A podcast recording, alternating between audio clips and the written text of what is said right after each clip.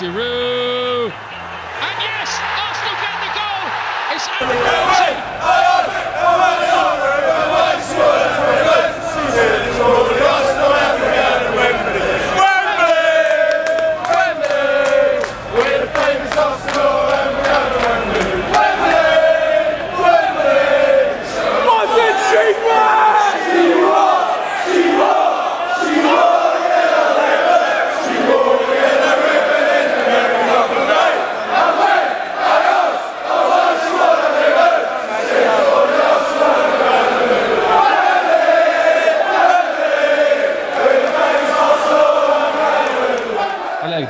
Egyptian Gooner podcast مش هعمل مقدمات مش هتكلم كتير. ارسنال في خلال أسبوع بيغلب أو أقوى فريقين في إنجلترا ويعتبروا من أقوى أربع فرق في أوروبا. مانشستر سيتي النهارده في الكاس 2-0 الارسنال ارسنال في نهائي كاس إنجلترا إن شاء الله هيستنى الكسبان من مانشستر يونايتد وتشيلسي أداء النهارده الارسنال يعني فوق كل التوقعات وفوق كل اللي ممكن حد يتخيله. إحنا النهارده اتأكدنا إن معانا مدرب كويس.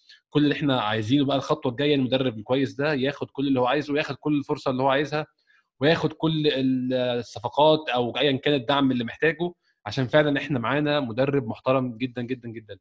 النهارده شفنا حاجة في الماتش إحنا فعلا ما شفناهاش بقالنا حوالي 10 سنين.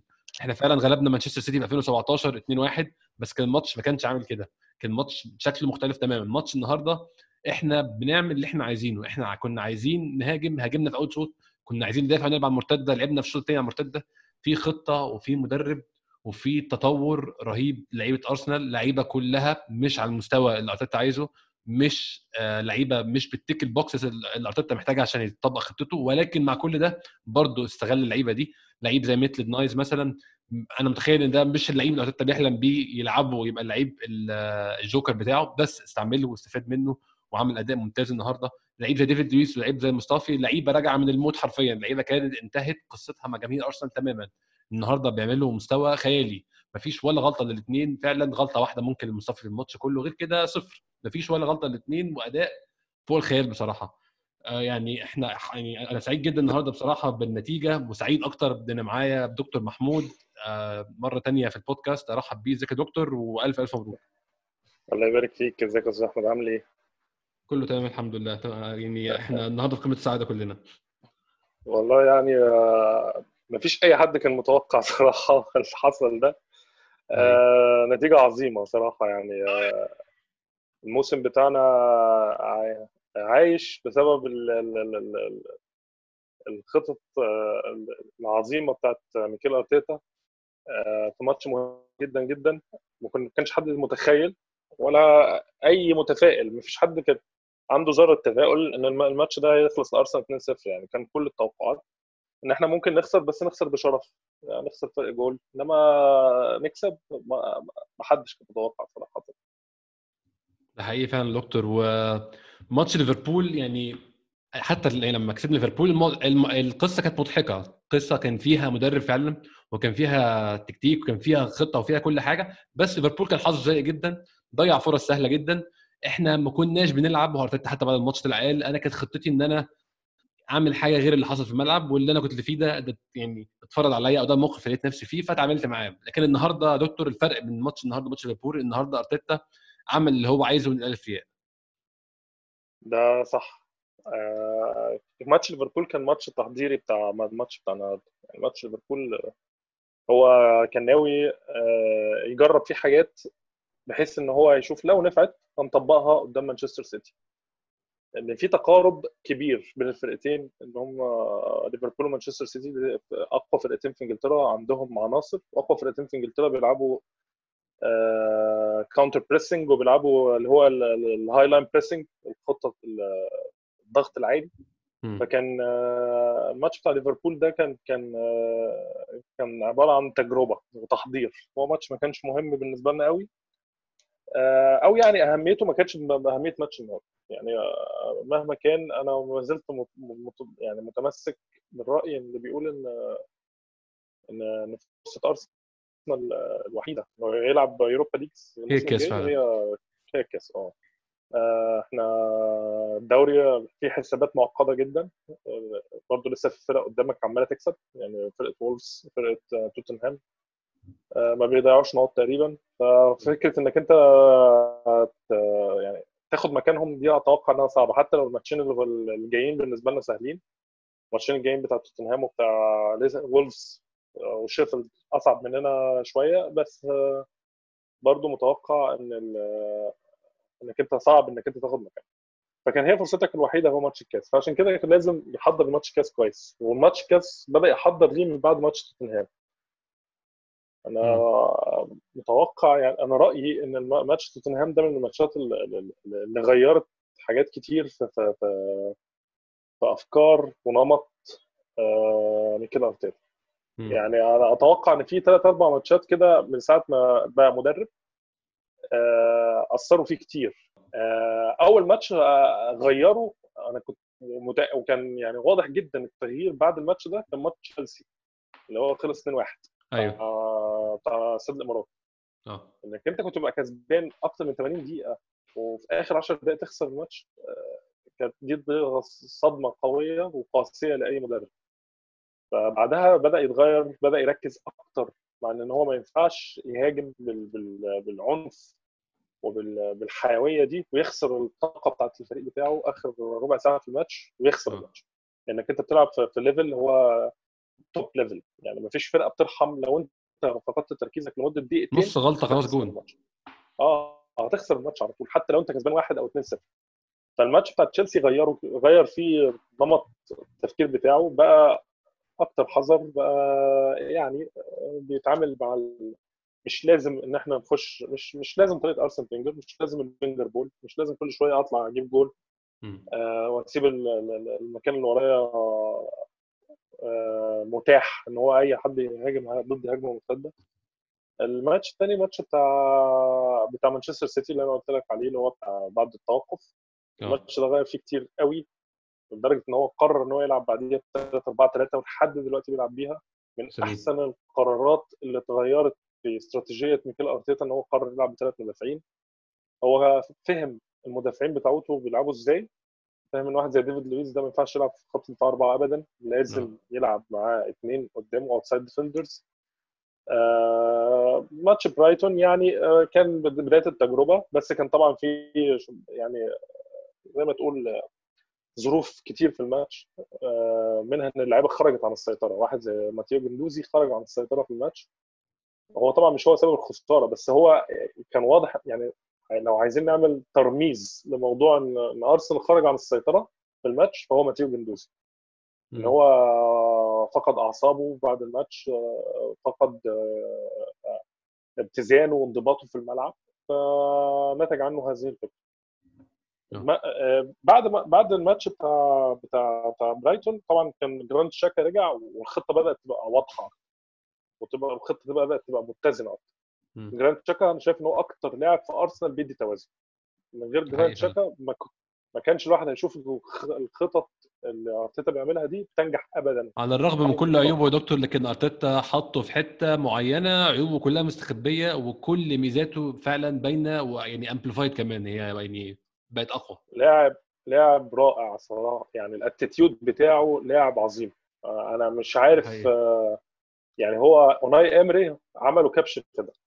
هو ده شيء دكتور عامة يعني غير ما اقطعك عمر ما حد شك فيه ابدا إن شاكا لعيب committed أو لعيب بيحط 100% في كل ماتش. هو عمر ما حد شك في القصة دي ابدا. الناس كلها كانت اعتراضاتها دايما على أخطائه الفردية اللي كانت بسبب الخطة بيلعب فيها إن خطة بت expose كل مشاكله.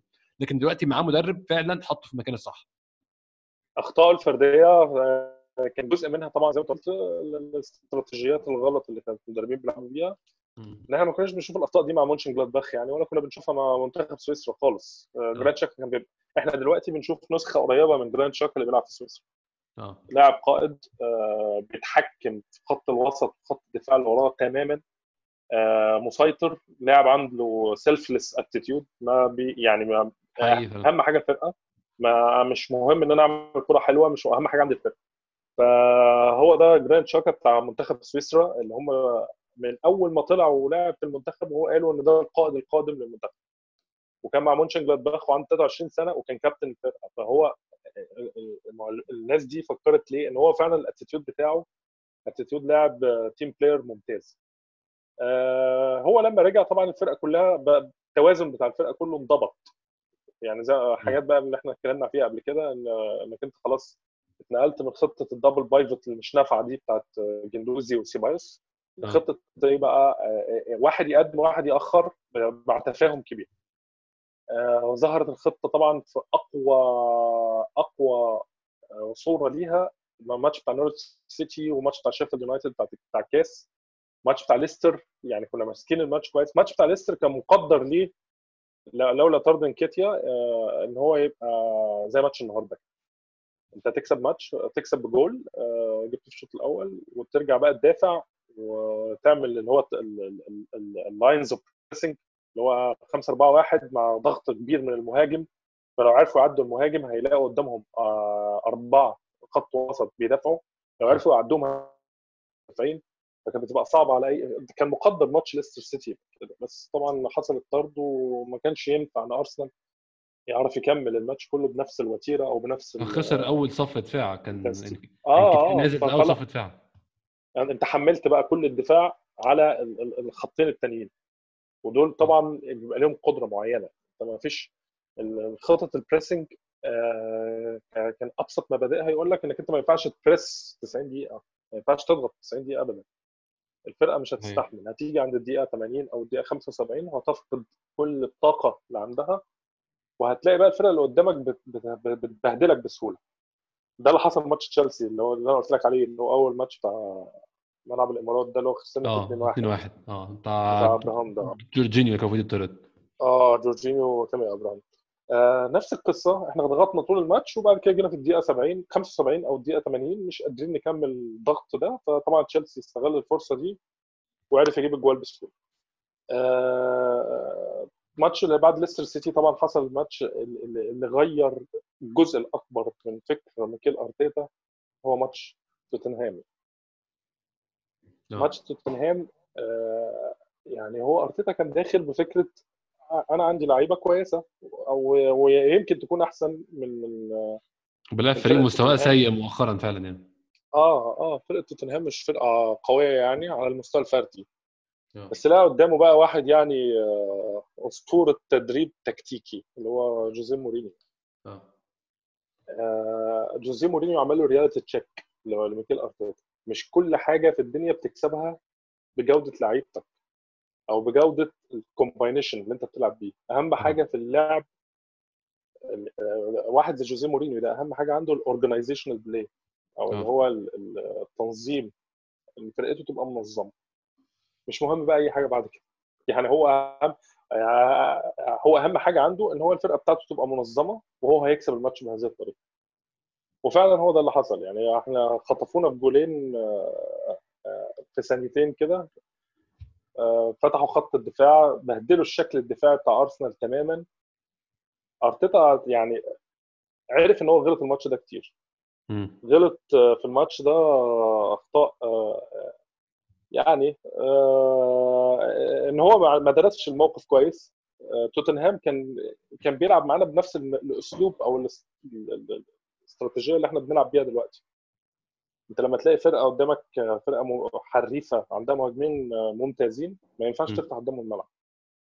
هو أرتيتا فتح قدامهم الملعب فتح قدام سون وهاري كين الملعب فخلاص كان الماتش خلص بقى. توتنهام عقبوه بالاجوان وعملوا كذا فرصة فعلا كانوا كان هم كان عندهم فرص أخطر مننا ده حقيقي في الماتش. نص الشوط الثاني كله كان بتاعهم أصلا. ده حقيقي. فهم رجعوا للماتش وإحنا رجعوا الماتش تعادلوا ورجعوا الماتش إن هم جابوا الجول الثاني واحد كان طبعا فرصة إن إحنا نرجع مستحيلة إن جوزيه مورينيو مش بيفقد ال lead بسهولة. يعني. واحد أيوة. من المدربين اللي بيعرف يدافع كويس قوي قوي قوي عن مكاسبه. فدي غيرت فكرة كبيرة عند ميكيل أرتيتا. أنت عشان تكسب هو كان قدامه بقى يعني سبحان الله من الصدفة البحتة إن هو حصل له reality check دي أو ال ال ال في الوقت المناسب بشكل كبير. آه رجوع للواقع قبل ماتشين كبار ماتش ليفربول وماتش مانشستر سيتي. فهو بقى بدأ يفكر بقى طب طب أنا هلاعب فرقتين أقوى مني فرقتين أسرع مني فرقتين أمهر مني في كل حاجة. في كل حاجة. هكسبهم إزاي؟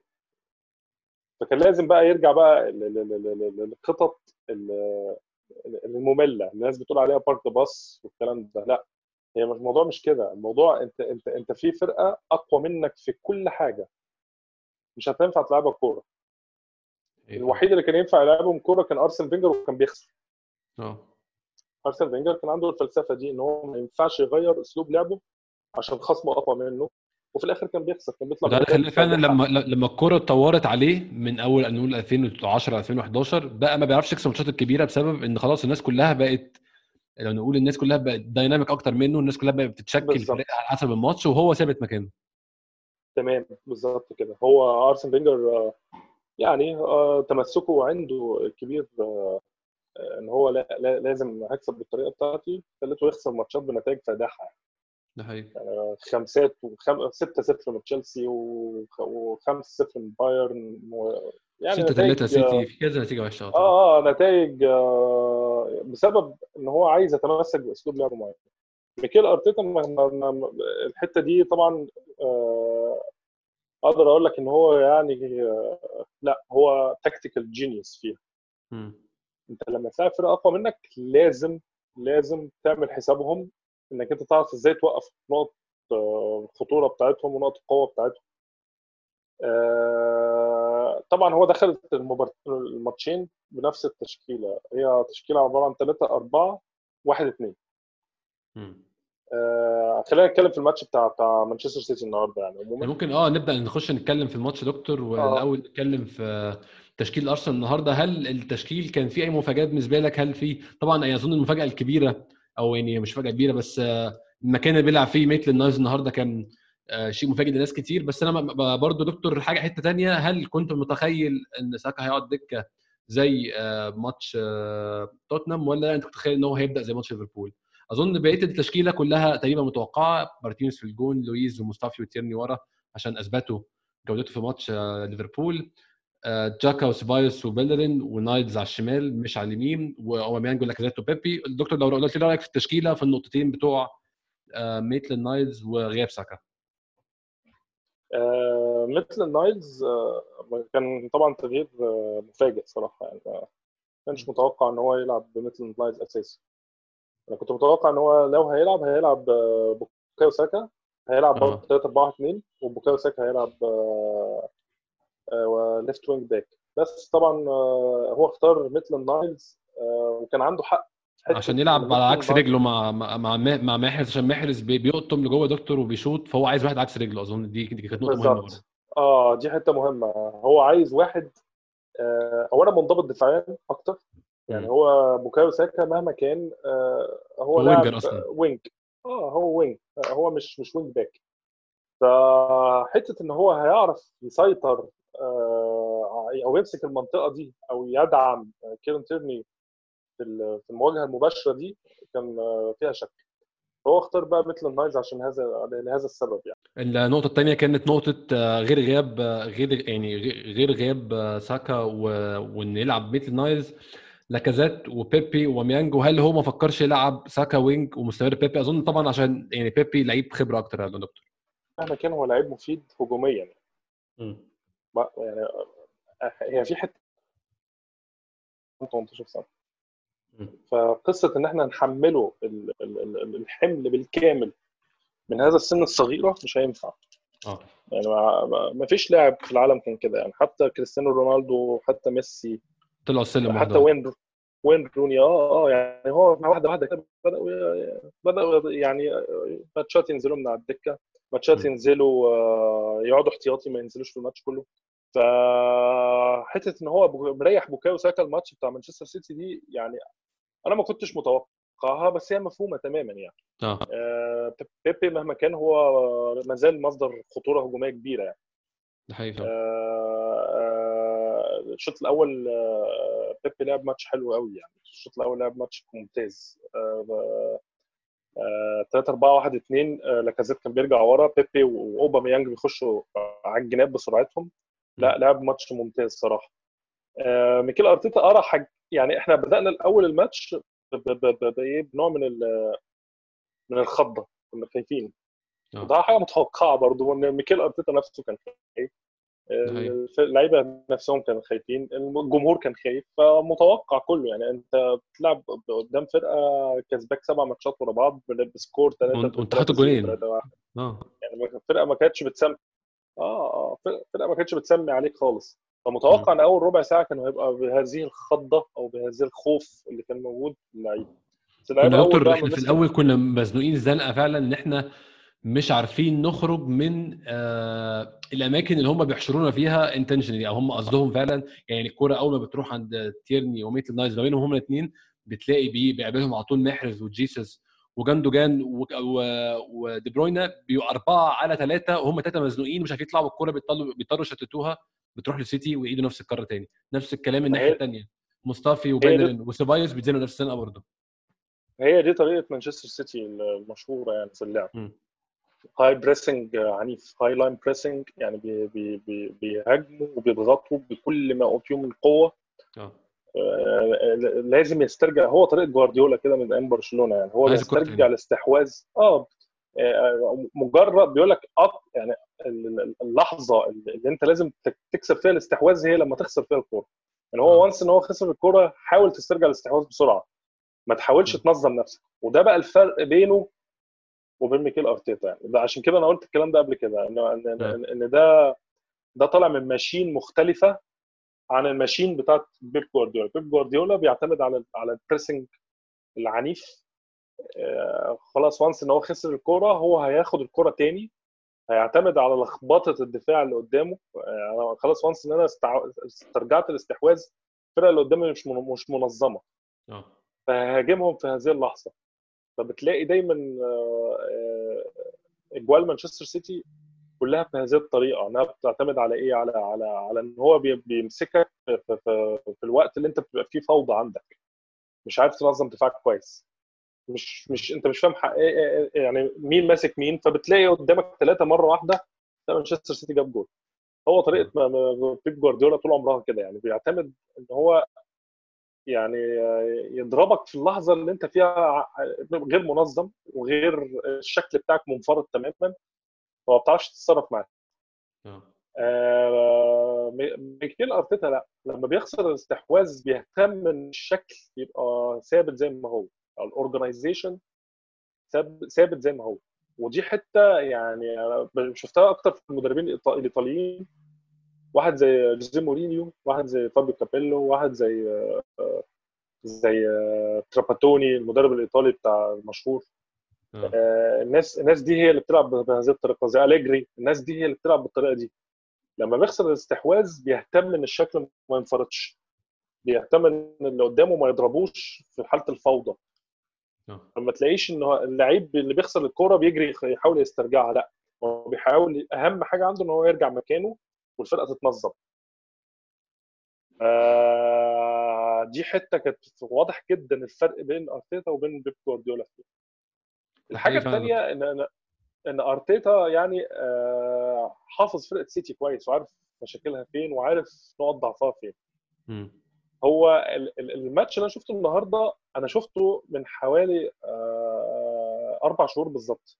كان ماتش بتاع مانشستر يونايتد ومانشستر سيتي اللي كان قبل التوقف بالظبط. آه. مانشستر يونايتد كسب فيه 2-0 أيوه.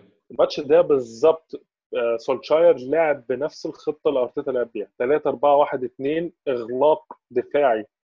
آه tight حاول إنك أنت تبعد عن عن عن, عن فرقة مانشستر سيتي بتحب دايما ت stretch الفرقة اللي قدام. فأنت لازم تلعب بال low block ترجع ورا خالص تدافع deep تقفل ما تخليش حد يفرط الشكل منك. يعني ما تخليش المدافع اللي هو اليمين زي اللي هو مصطفي مثلا يجري ورا ال wing الشمال بتاعهم اللي هو ستيرلينج.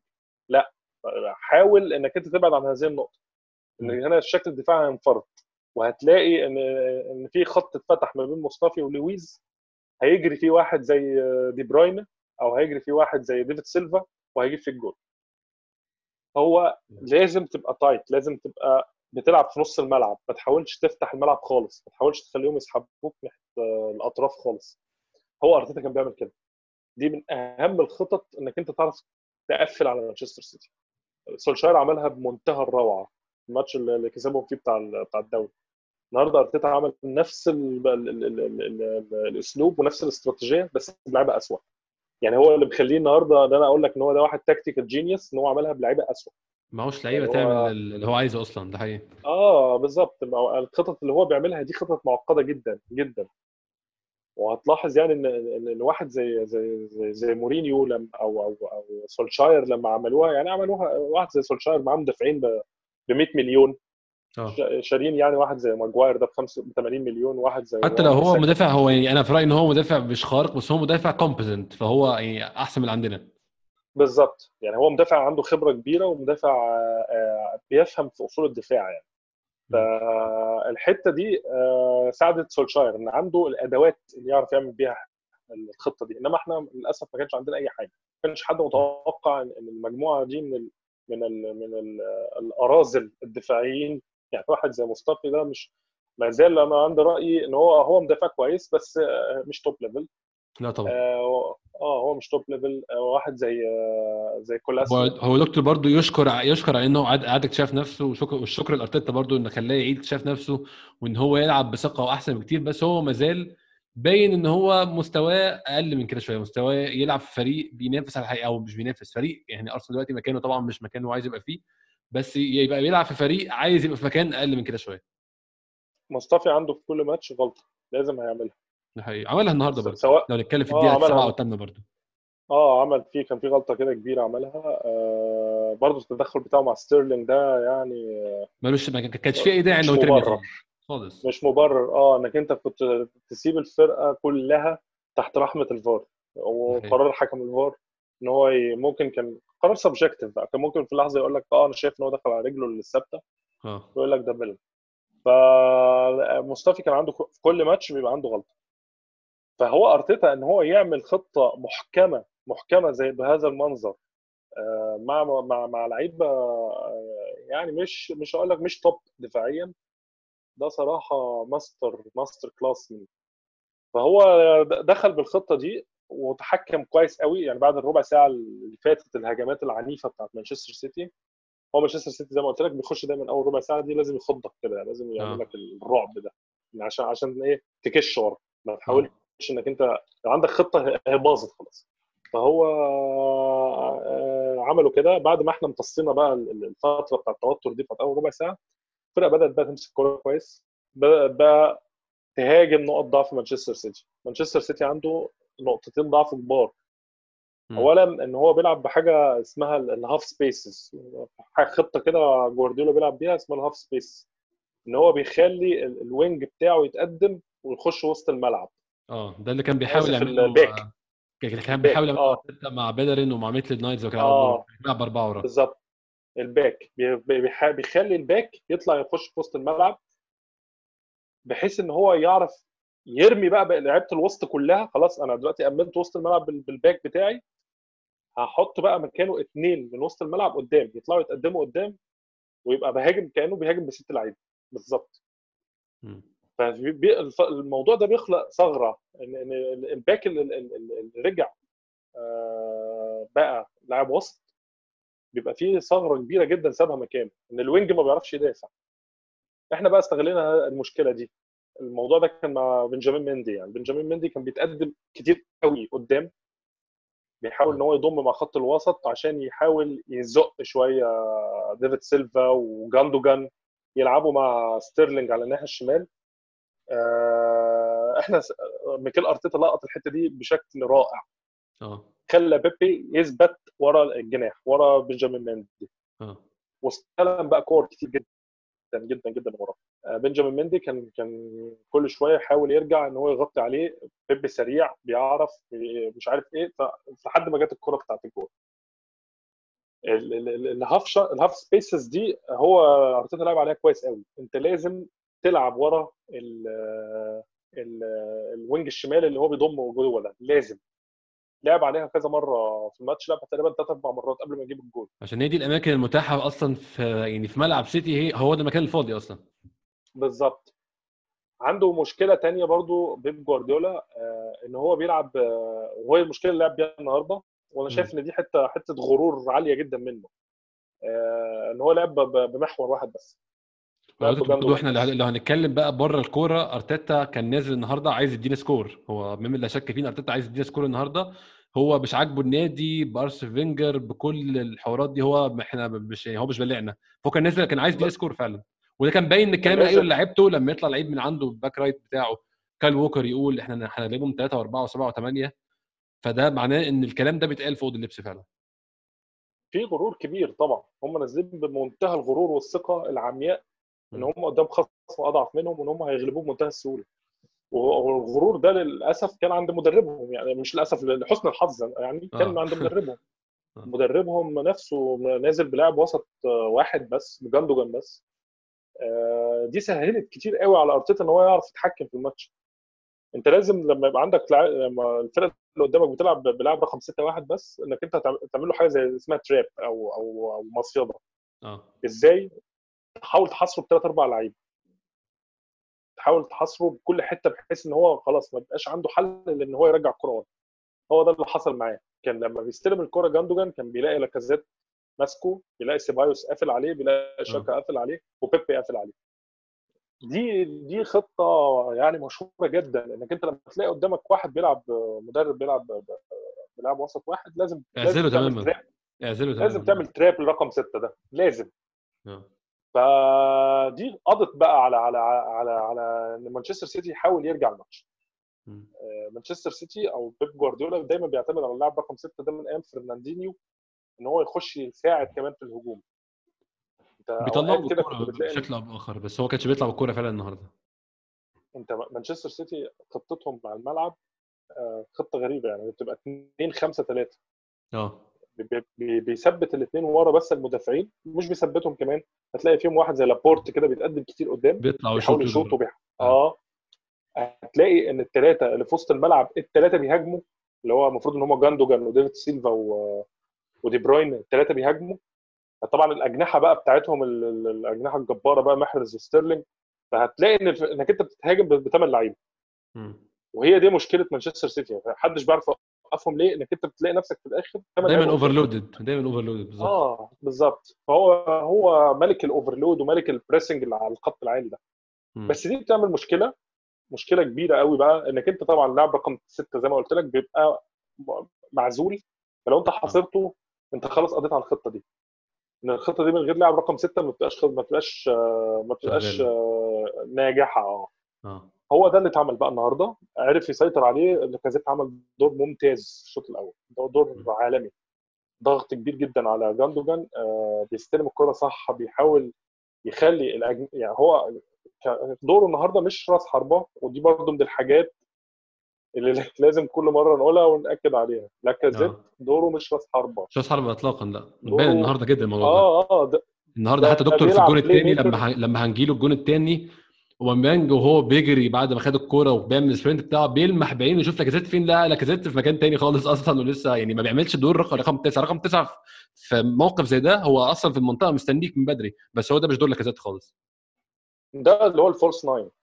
أوه. دور ال false nine أو اللي هو رقم تسعة الوهمي.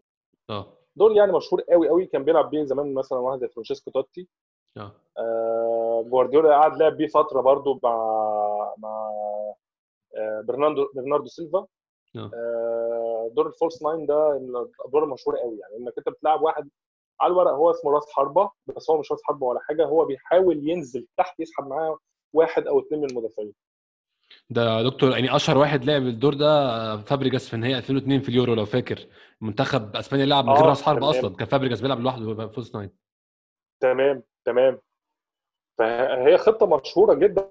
هو معمول عشان تسحب انت واحد أو اثنين من المدافعين ال center back ات بتاع الخصم بتاعك أوه. وتحاول ت maximize أو تعظم دور الأجنحة بتاعتك.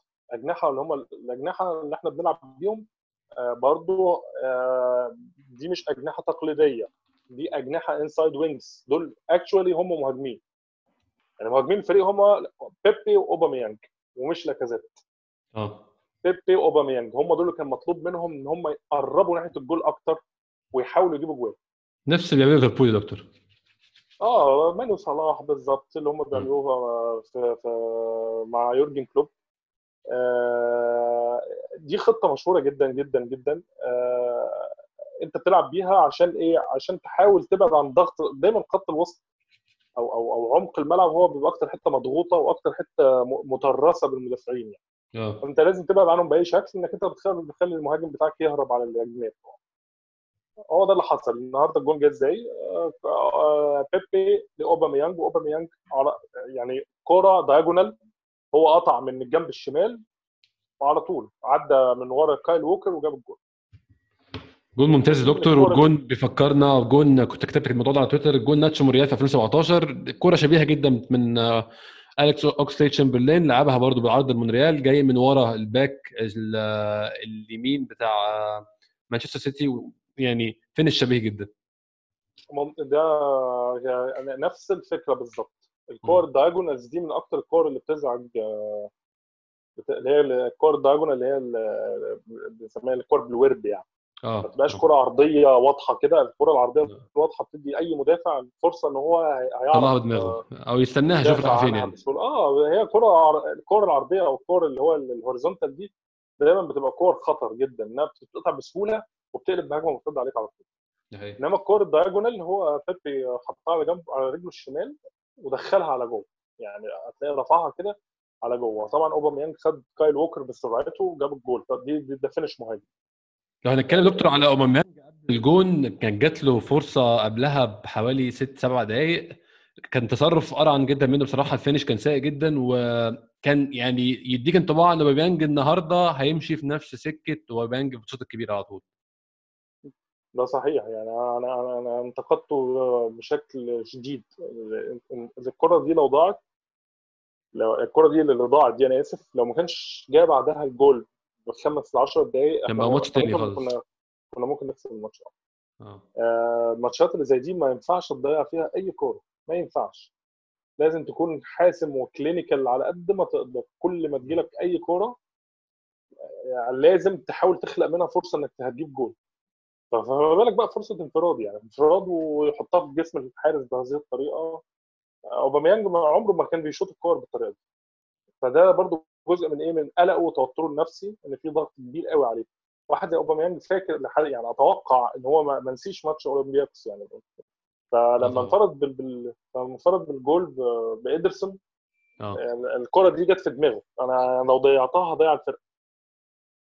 تمام؟ فعشان كده اتصرف هذا التصرف ال- ال- ال- ال- الساذج يعني. إن هو شاطها بالقوة مش بالركب finish أرعن جدا هو- يعني هو finish آه، مراهق يعني تحسه finish واحد لسه يعني بيبدأ يعني finish ده أتوقع من نكيتياه ما أتوقعش من اوباميانج خالص. أنا شايف إن هو جزء من من قلقه يعني من آه. قلقه وتوتره إن الماتش كله على هيبقى على دماغه. حقيقي ف ما كانش فيه هدوء ما كانش فيه composure كده أو يعني هو اهدى. ما حاول تتصرف زي ما أنت بتتصرف في كورة زي دي. لا لا الكوره دي اتعادت 100 مرة أوباميانج هيجيب 99 جول فيها. أنا متأكد. حقيقي فاهم هحطها ببطن رجله في آه، البعيدة زي ما هو بيعمل في العادي يعني. زي هو هو تصرف مش ده تصرفه الأمثل. يعني بالظبط. آه، ال- الهجوم عليه جاي من ده مش هو ده تصرفه. اوباميانج بتضيع finisher الكرة- يعني هو هو finisher placement أكتر منه finisher قوة. هو دايما بي بيلجأ لل placement فهو ما لجأش ال placement خالص في الكورة دي. بالظبط. فانت أنت التصرف ده نابع من إيه؟ انت انت أنت كنت ممكن تضيعنا أيوه. فالجول بقى لما جاء زي ما قلت لك آه، آه. رجع له ثقته بنفسه تاني. آه، هدى بقى التوتر والخوف والقلق اللي كان عنده إن هو هيضيع الفرقة. هو تصرف فيها تصرف مثالي. كرة الجول دي على طول حط حط رجله الشمال فيها وداها أبعد زاوية عن عن, عن ادرسون آه، تصرف مثالي يعني فينش مهاجم عظيم. آه، طبعا الم- لما إحنا جبنا الجول ال- ال- ال- الماتش بقى اتغير. الفرقة كلها بدأت تلعب بأريحية بدات تلعب بثقة. إحنا ممكن نكسب الفرقة دي بقى اللي قدامنا. آه، لما تبقى النتيجة 1-0 طبعا أنت بتاخد ثقة تانية خالص. آه. آه، الفرقة فعلا بدأت بقى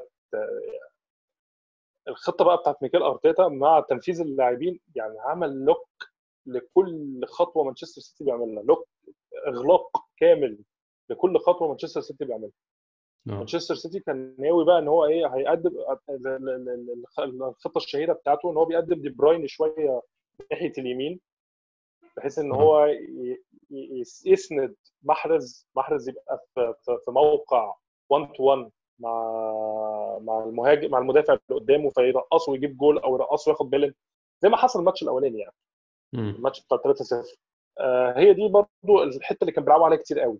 بس أرتيتا بقى يعني قراها من زمان قراها من أول الماتش يعني. خلى ميتلاند نايلز ما يطلعش كتير قدام. قال له أنت وظيفتك هتبقى ظل دي بروين. لو دي بروين حدف شوية ناحية الجنب اليمين بتاع ووكر ومحرز أنت حضرتك لازم تبقى واقف قدام مستني كيران تيرني. آه تبقى واقف قدام أو جنب كيران تيرني تقفل الحتة دي خالص. إن هم لو عملوا كده هم ناويين هيلعب through pass لمحرز ومحرز هي... هي... هيجيب جول أو هي... هيبهدل المدافع اللي قدامه. فهو قرا الحتة دي كويس قوي وقفل الجنب الشمال بتاعه بطريقة ممتازة. خلى مانشستر سيتي يبقى محبط إن هو مش قادر يلعب الخطة المعتادة بتاعته اللعبة المعتادة بتاعته اللي هي بتاعت دي بروين محرز دي اللعبات المشهورة جدا عندهم يعني. فلقى إن الجنب ده اتقتل تماما. حاول كتير بقى من عن طريق الجنب. أنت سامعني كده؟ آه آه معاك تمام. حاول كتير من على الجنب اليمين. الجنب اليمين بقى بتاع أرسنال دفاعيا أضعف شوية من الجنب الشمال. تلاقي إن بيلرين مصطفي وبيلرين آه مش, مش, مش, مش أحسن مستوياته خالص. آه ضغط عليهم ضغطة محترمة من من الجنب الشمال بتاع بتاع بتاع مانشستر سيتي بتاع ستيرلينج. هتلاقي إن ستيرلينج خد كذا كوره هو ومندي مندي فلت فلت يعني فلت من من من بيلرين مرة واثنين وثلاثه فعلا. آه دخلوا كذا المنطقة كذا مرة. وحسن حظنا يعني إن هو تصرفهم كان كان سيء فيها فالكره ما وصلتش لحاجة. هي. حتى جابريل جابريل جيسوس هتلاقيه خد برضه الناحية الشمال شوية. آه ناحية شمال مانشستر سيتي الناحية اليمين بتاعتنا. إن مانشستر سيتي حاسس إن في ثغرة هنا في في حاجة ضعيفة هنا. آه بس الحمد لله إن الشوط الأول عدى 1-0 الشوط الأول دكتور كمان كان في آه يعني حاجتين لاحظتهم. أول حاجة إن مانشستر سيتي فعلا زي ما أنت قلت إن هم مش عارفين يخلقوا فرص منين. أنا فعلا كنت بلاقي لعيبة سيتي بتستلم الكورة ويبص يمين وشمال ووراه. هو مش لا مش لاقي العادي العادي مانشستر سيتي أي لعيب عندهم بيستلم الكورة بيلاقي حل واثنين وثلاثه وأربعة وبيختار أسرع حل بسرعة عشان ينقل الكورة لقدام. بس فعلا أرتيتا كان مـ set up اللعيبة بتاعته بطريقة إن فعلا لعيبة سيتي مش لاقية حلول بالطريقة اللي هي متعودة عليها أو بالسهوله اللي متعودة عليها. كمان لاحظت إن إحنا عملنا فرص أكتر ما إحنا كنا ممكن نحلم. إحنا عملنا كذا فرصه في أول شوط مش فرصة ولا اثنين وثلاثه إحنا في كورة مصطفى بال head في كورة اوباميانج اللي ضيعها اللي قالها قبل الجون في كان في كورة ثانية لبيبي كان في كورة ثانية لأوباميانج. فإحنا عملنا كذا فرصة طبعا كلهم مش بنفس مستوى الخطورة بس إحنا ما أظنش دكتور كانوا متوقعين إن إحنا نعمل كمية الفرص دي قدام مانشستر سيتي في أول شوط بالتحديد. اللي هو غالبا بيبقى شوط هم نازلين دايسين على اللي قدامهم فيه هو هو ده ترجع لل tactics بتاعت ارتيتا نفسه. إن هو عرف ي target نقط الضعف بتاع هجومهم ونقط الضعف بتاع دفاعهم. زي ما قلت لك كل خطوة كانوا بيعملوها كان بيعمل لها locking على طول كان بيقفلها. ده بالنسبة للهجوم بتاعهم. هجوم مانشستر سيتي دايما بيعتمد على على الثلاثه اللي في النص. أنت عزلت جوندوجان إنك أنت عملت له حصار بشاكا سيبايوس ولاكازيت وبيبي. كان حصار ممتاز. فكان دايما بيحاول يرجع ويرجع الكرة ورا ما كانش بيقدم قدام خالص. كانت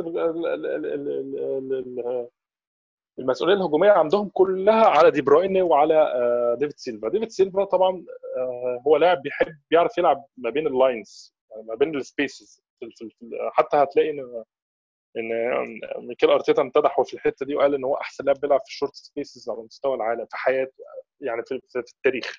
آه. إن هو بيلعب في لو في مساحة ضيقة بيعرف يتصرف بيعرف ينسل فين الثغرة ويتواجد فيها ويعرف يخلق منها فرصة سواء بباص أو بفرصة تهديفية إن هو بيعرف يعني يهدف هو بنفسه. الحتة دي بقى ما كانتش موجودة النهارده خالص. كانت مقفولة تماما على ديفيد سيلفا. وده بيرجع وعلى دي بروين طبعا. وده بيرجع للأداء العظيم كالعادة بتاع شاكا وسيبايوس آه عملوا ماتش آه خرافي صراحة النهارده. ده حقيقي commitment رهيب. يعني وبالذات سيبايوس النهارده لعب دور النهارده دكتور سيبايوس interceptions يعني أنا ب... أنا كنت بدأت أعدها عشان أتكلم فيه بعد الماتش. أنا فقدت العد من كتر عددهم فعلا. interceptions و tacklings صح واستخلاص كورة. هو ده أصلا الدكتور دي يعني لو إحنا بنتكلم على سيبايوس أيام ريال مدريد أو الفترة اللي كان معقول فيها في ريال مدريد أو مع منتخب أسبانيا مش دي مش دي أصلا نقط قوته مش دي الحاجات اللي هو بيلعب عليها بس أرتيتا طلع منه حاجات أظن هو نفسه كانش عارف إن هي عنده. مستحيل كان يلعب كده في ريال مدريد أو في في أسبانيا. آه. ده لاعب تحول تماما مع ميكيل أرتيتا. تحول تماما. يعني لعب دور النهارده دور دور دور حربي. فعلا أنا شفت بيخش في مناطحات وبيخش في tackling tackling صحيح مش tackling اللي هو في tackling اللي هو يورط الفرقة. اللي هو لو عملت tackling الخصم منه ياخد منه فاول على على نص المنطقة مثلا أو ده tackling خطر لا هو بيعمل tackling صح. بيحاول بيعمل بيخش duels صح. يعني الإحصائية اللي شفتها إن هو دخل في 8 duels ما خسرش إلا اثنين كسب 6 duels يعني سواء duels دفاعية أو هجومية. أنا فعلا مش فاكر له غير واحد بس دكتور اللي كان في أول خمس دقايق من الماتش إن هو خد زقة ووقع والكرة اتردت علينا وقلت ساعتها سيبايوس كان محتاج يكون أقوى في الكوره دي. لكن من بعدها فعلا هو مخس... أنا مش فاكر له حاجة خسرها فعلا. آه ما الماتش كله بقى بقى يعني خلاص هو بقى واقف زي الوتد ما بقاش حد بيعرف ياخد منه الكوره بقت آه بقى قافل على ديفيد سيلفا بطريقة ممتازة. ما بقاش ديفيد سيلفا بيعرف يستلم من وراه خالص بقى بي track ديفيد سيلفا في كل خطوة. فعلا يعني عمل إحباط كبير لفرقة مانشستر سيتي. طبعا جرانيت شاكا أنا مش هتكلم عليه يعني. هو هو لاعب هو هو قائد المنظومة دي. لما أنت تحب تعمل فرقة باورجنايزيشن صلب لازم يبقى في قائد كويس قوي. آه. لازم يبقى في قائد بيعرف يوجه لعيبته كويس بيعرف آه آه يعني اللعيبة بتثق فيه بت بت بتديله الكوره كتير هو بيسلم الكوره صح. آه لازم يبقى في لاعب اللي هو اللي اسمه رمانه ميزان يعني هو جراد شاكا هو اللاعب ده اللي موجود في الفرقة صراحة. هو لاعب آه من غيره خطط خطط اللي هي بتاعت 3 4 1 2 وال 3 4 3 وال 5 4 1 وكل الخطط الدفاعية دي اللي بتحاول تقفل بيها المسافات دي ومساحات محتاجة مسمار في النص.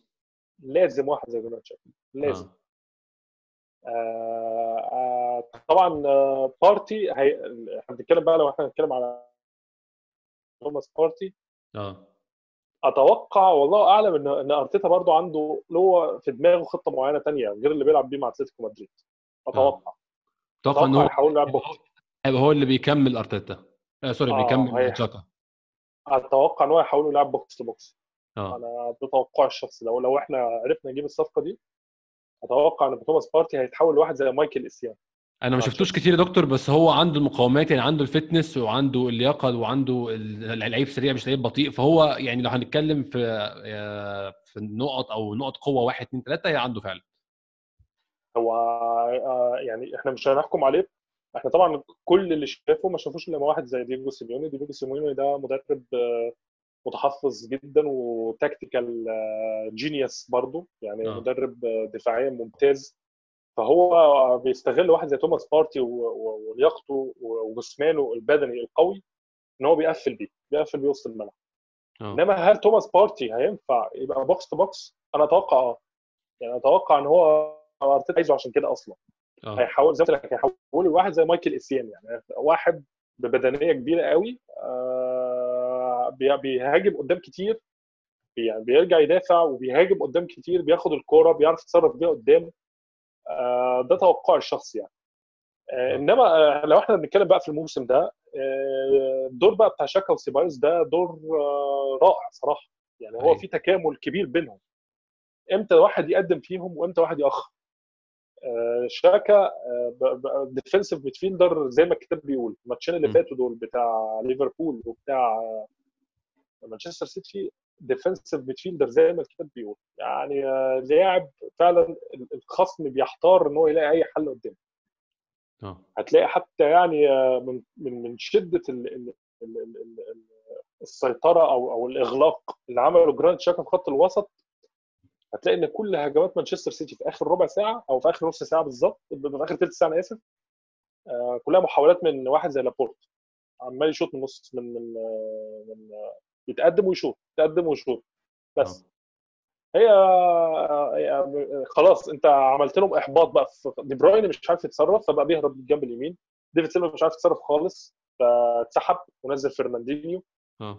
بقت كل المحاولات اللي هو بيعملها بقى إن هو بيخلي آه، آه، لابورت يتقدم بقى من نص الملعب. ويجرب طبعا ما حدش بيض... آه ما حدش بيضغط عليه ويحاول يشوط. واحدة ممكن تيجي هنا ولا أو أو ترد حد يكمل عليها. خلاص هو كان لجأ فعلا يعني لجأ للطريقة مش بتاعته خلاص. هي دي هي هو ده يعني خلاص أنت لما لما تفقد جميع الحلول بتحاول بقى تجرب الحلول غير التقليدية بقى. تخلي المدافع يشوط تخلي الكرة تخبط في أي حد وتيجي.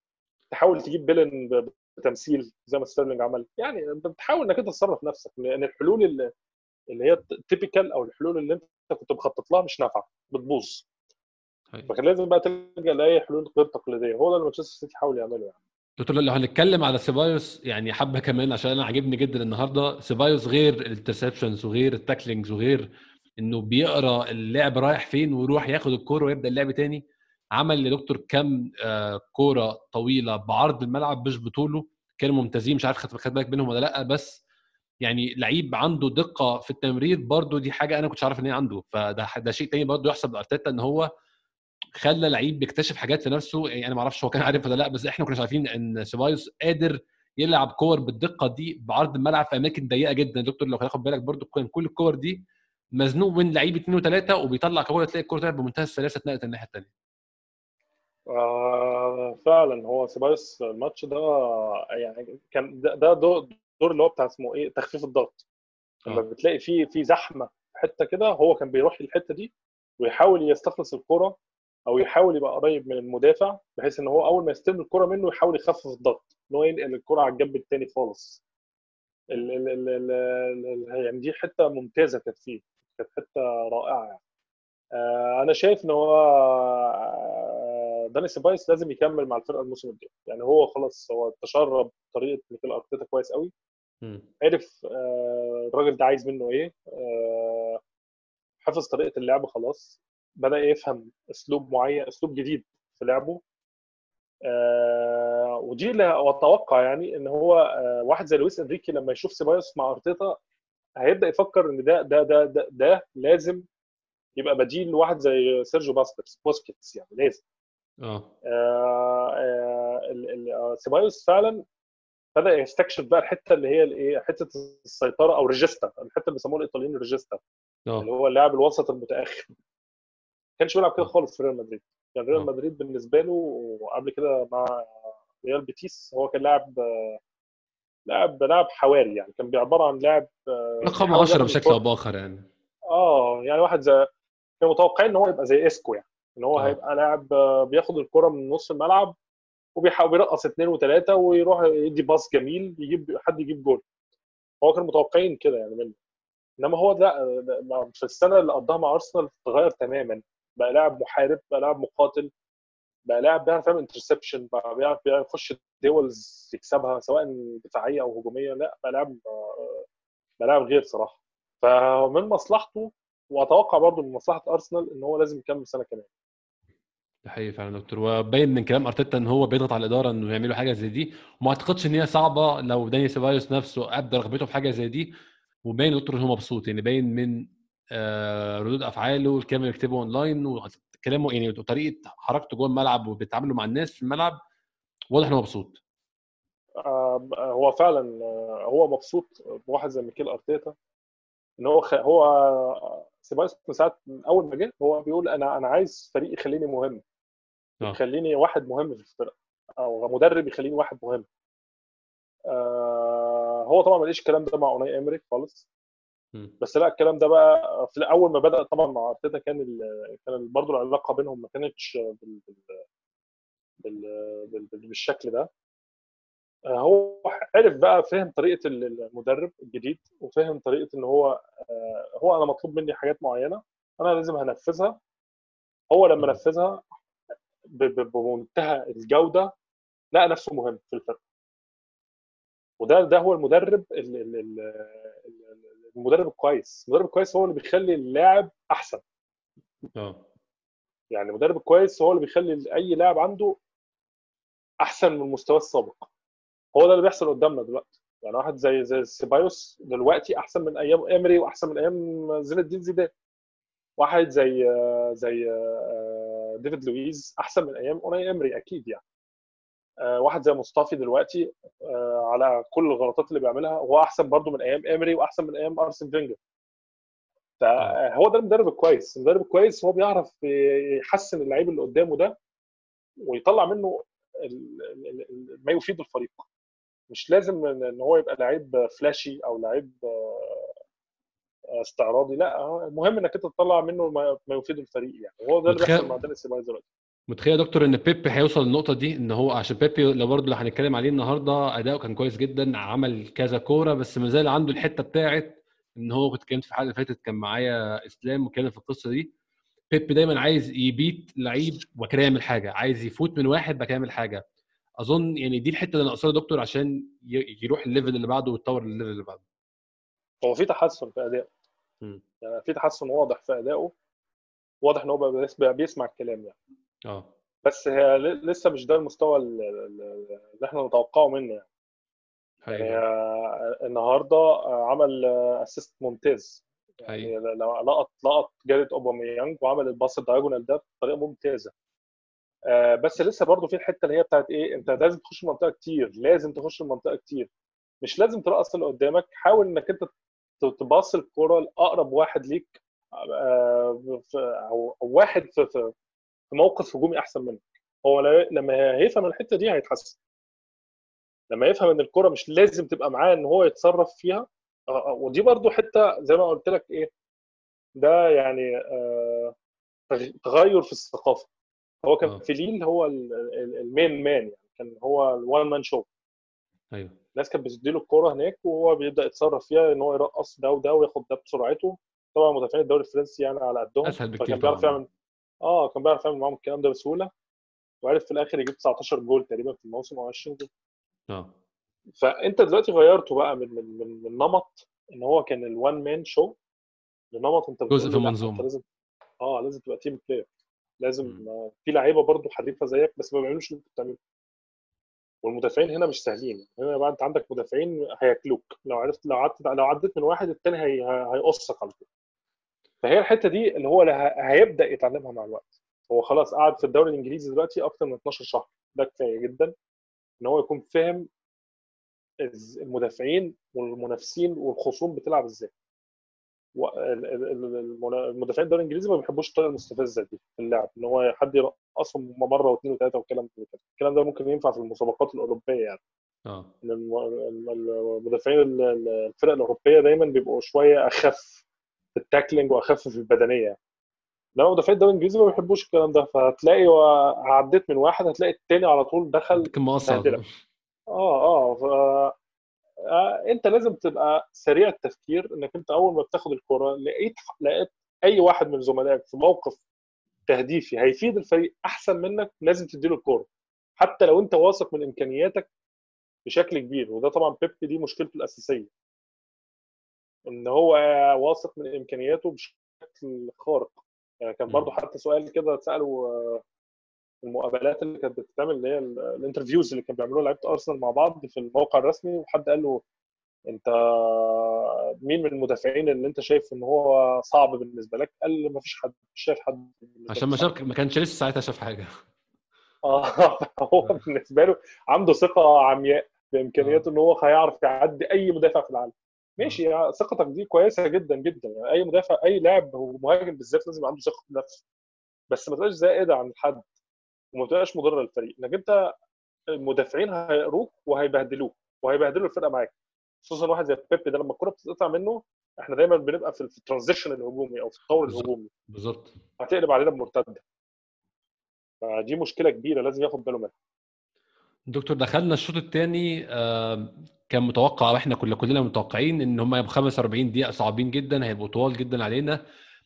وحصل فعلا أول ربع ساعة كان في ضغط من سيتي وجت كوره ستيرلينج كان يعني سهل يخلصها في الجول بس الحمد لله ضاعت. كان في أكتر من فرصة فرصة أو اثنين أو ثلاثة تقريبا لسيتي في الفترة دي. ولكن بعد ما وصلنا الدقيقة 60 بدأت يعني الرياح تهدى شوية وبدأ سيتي يبقى معاه الاستحواذ بس معهوش الخطوره قوي. وبرده يعني قبل أنا كنت أنا يعني من ساعة ما عملوا موضوع ال break بتاع المية ده بقيت بقسم الماتش كأنه ماتش basketball أنا بستني ال quarter الثالث يخلص طالما دخلنا في الرابع يبقى أملنا قرب. إحنا فعلا لحد ال quarter الثالث ما خلص يعني كان أول quarter إحنا تحت ضغط ومع ومع نهاية ال quarter الثالث كنا فعلا بدأنا نتحسن بدأنا شكلنا في الملعب بيدي إيحاء إن الفريق ده ممكن يكمل ل 1-0 ويحافظ عليه لحد آخر دقيقة. آه، ده بالظبط هو اللي حصل فعلا. إحنا دخلنا الشوط الثاني كنا متوقعين وكان كان المدرب آه، أرتيتا كان متوقع إن إن هيحصل السيتي مش مش هيرضى يعدي إن هو يخرج 1-0 كده بسهولة. وده اللي حصل فعلا إن هم نزلوا آه، بهجوم كاسح من الجناب بقى ومن الأطراف ومن نص الملعب ومن كل حتة. الأجنحة بتاعتهم بدأت تخش جوه كتير آه، طبعا دور واحد زي كيرن تيرني يعني قفل على رياض محرز بالضبة والمفتاح. هايل هايل. عظيم والله. لعيب هايل لعيب هايل. أنا مبسوط بيه جدا جدا جدا وأتوقع ان ده ده future ارسنال كابتن يعني. يعني ده آه، ده يا دكتور هيعوضنا عن اللي اشلي كول سرق مننا لما مشي أتمنى يعني. لاعب عنده انضباط وعنده عدم تهريج اللي هو مش بيهرج خالص ما عندوش أي نوع من التهريج آه هو داخل الماتش 90 دقيقة من الحرب. فمركز قوي قوي قوي في اللي بيعمله. فهو قفل على رياض محرز بشكل ممتاز. آه لدرجة إن طبعا آه, آه، بيب جوارديولا فقد صبره تماما وغير رياض محرز على طول. سحب محرز بال فودن فعلا. آه ونزل في الفودن على طول يعني عشان إيه؟ مش قادر. رياض محرز مش عارف يتصرف معاه مش عارف يعمل معاه أي حاجة. طبعا الجنب الثاني آه، مصطفي بيتوه شوية. فستيرلينج كذا كورة عرف ياخدها من وراه يعني. وهي دي مشكلة مصطفى يعني إن هو بيتوه ده زي زي ما تاه كده قدام آه، آه، جيمي فاردي. آه. الماتش بتاع ليستر سيتي وعلى طول جابوا التعادل يعني في ثانيتها. فأنت آه هو بيتوه ف... ودي وده عيب أساسي فيه. فهو آه طبعا ستيرلينج ما كانش حاسم قوي والحمد لله الكور ضاعت يعني. آه، إنما إحنا كنا متوقعين إن ده اللي هيحصل. أول ربع ساعة على الأقل في الماتش أو أول ثلث ساعة في الماتش مانشستر سيتي هينزل ضاغط بمنتهى القوة إن هو يحاول يجيب التعادل. آه. وبالذات إن هو يتعادل في أول ثلث ساعة من الشوط الثاني إن هي لو عدت الثلث ساعة بتاع الشوط الثاني دخلنا في الدقيقة 65 أو 70 كانت الأمورية هتبقى صعبة جدا جدا الموضوع إن أنت واحد بيجري ورا الماتش عشان يتعادل. أنت ما بقتش واحد عايز يرجع الماتش تحت سيادته لا أنت بتجري ورا الماتش خلاص. بالظبط. وخصوصا كمان إن يعني الفرق بدات في الدقيقة بعد الدقيقة 70 الفرق اللي بتهاجم بتفقد جزء كبير من لياقتها وجزء كبير من من حيويتها. وبتبقى عرضة للمرتدات بشكل آه. قوي جدا. هي دي بقى مشكلته بقى. م. هي دي مشكلته. بيب جوارديولا غروره كالعادة صور له إن هو هيعرف يتعادل فنزل بهجوم كاسح وقرر إن هو يسيب اثنين مدافعين في high line آه. طبعا ده ده ده حاجة ما عملهاش واحد مبتدئ يعني. ففي ثانية أرسنال عرف يجيب مرتدة انفراد لأوباميانج. تيرني لعبها الصراحة يا دكتور بشكل يعني هو في الأول اتلعبت كرة لبيبي بيبي اتدلع فيها شوية رجعها لتيرني تيرني لعب كوره بالمقاس لأوباميانج بصراحة يعني ممتاز تيرني أنا يعني مش مش آه، آه. مش لاقي مش مش لاقي كلام يعني أوصفه بيه غير إن هو لعيب متكامل. أنا مش لحد دلوقتي لسه مش عارف عيب تيرني فين. لقط ال sprint بتاع أوباميانج في ثانية. وعرف يكسر بيه التسلل في ثانية. دايما يقول لك مسؤولية كسر التسلل بتبقى على ال playmaker مش على المهاجم. حقيقي لأن المهاجم ما بيبقاش حاسبها قوي صباع يعني على خصوصا مع مع الخطة بقى بتاع مع ال مع الشغل بتاع الفار الجديد ما بيبقاش حاسبها قوي بقى صباعي مع صباع المدافع ولا الكلام ال... لا دايما لما كنا لما كنت الواحد كان بيلعب كورة زمان كان يقول لك كده يقول لك آه، ال offside بالذات اللي يلقطه ال playmaker اللي بيلعب الكورة. هو اللي يلقط إمتى بيعرف يكسر التسلل. آه. وهو وهو تيرني عمل كده يعني. هو تيرني أول ما الكره لمست في رجله راح على طول موديها ناحية أوباميانج. إن أوباميانج لو كان لو كانت الكرة اتأخرت أو لو كان مثلا تيرني كان استلم.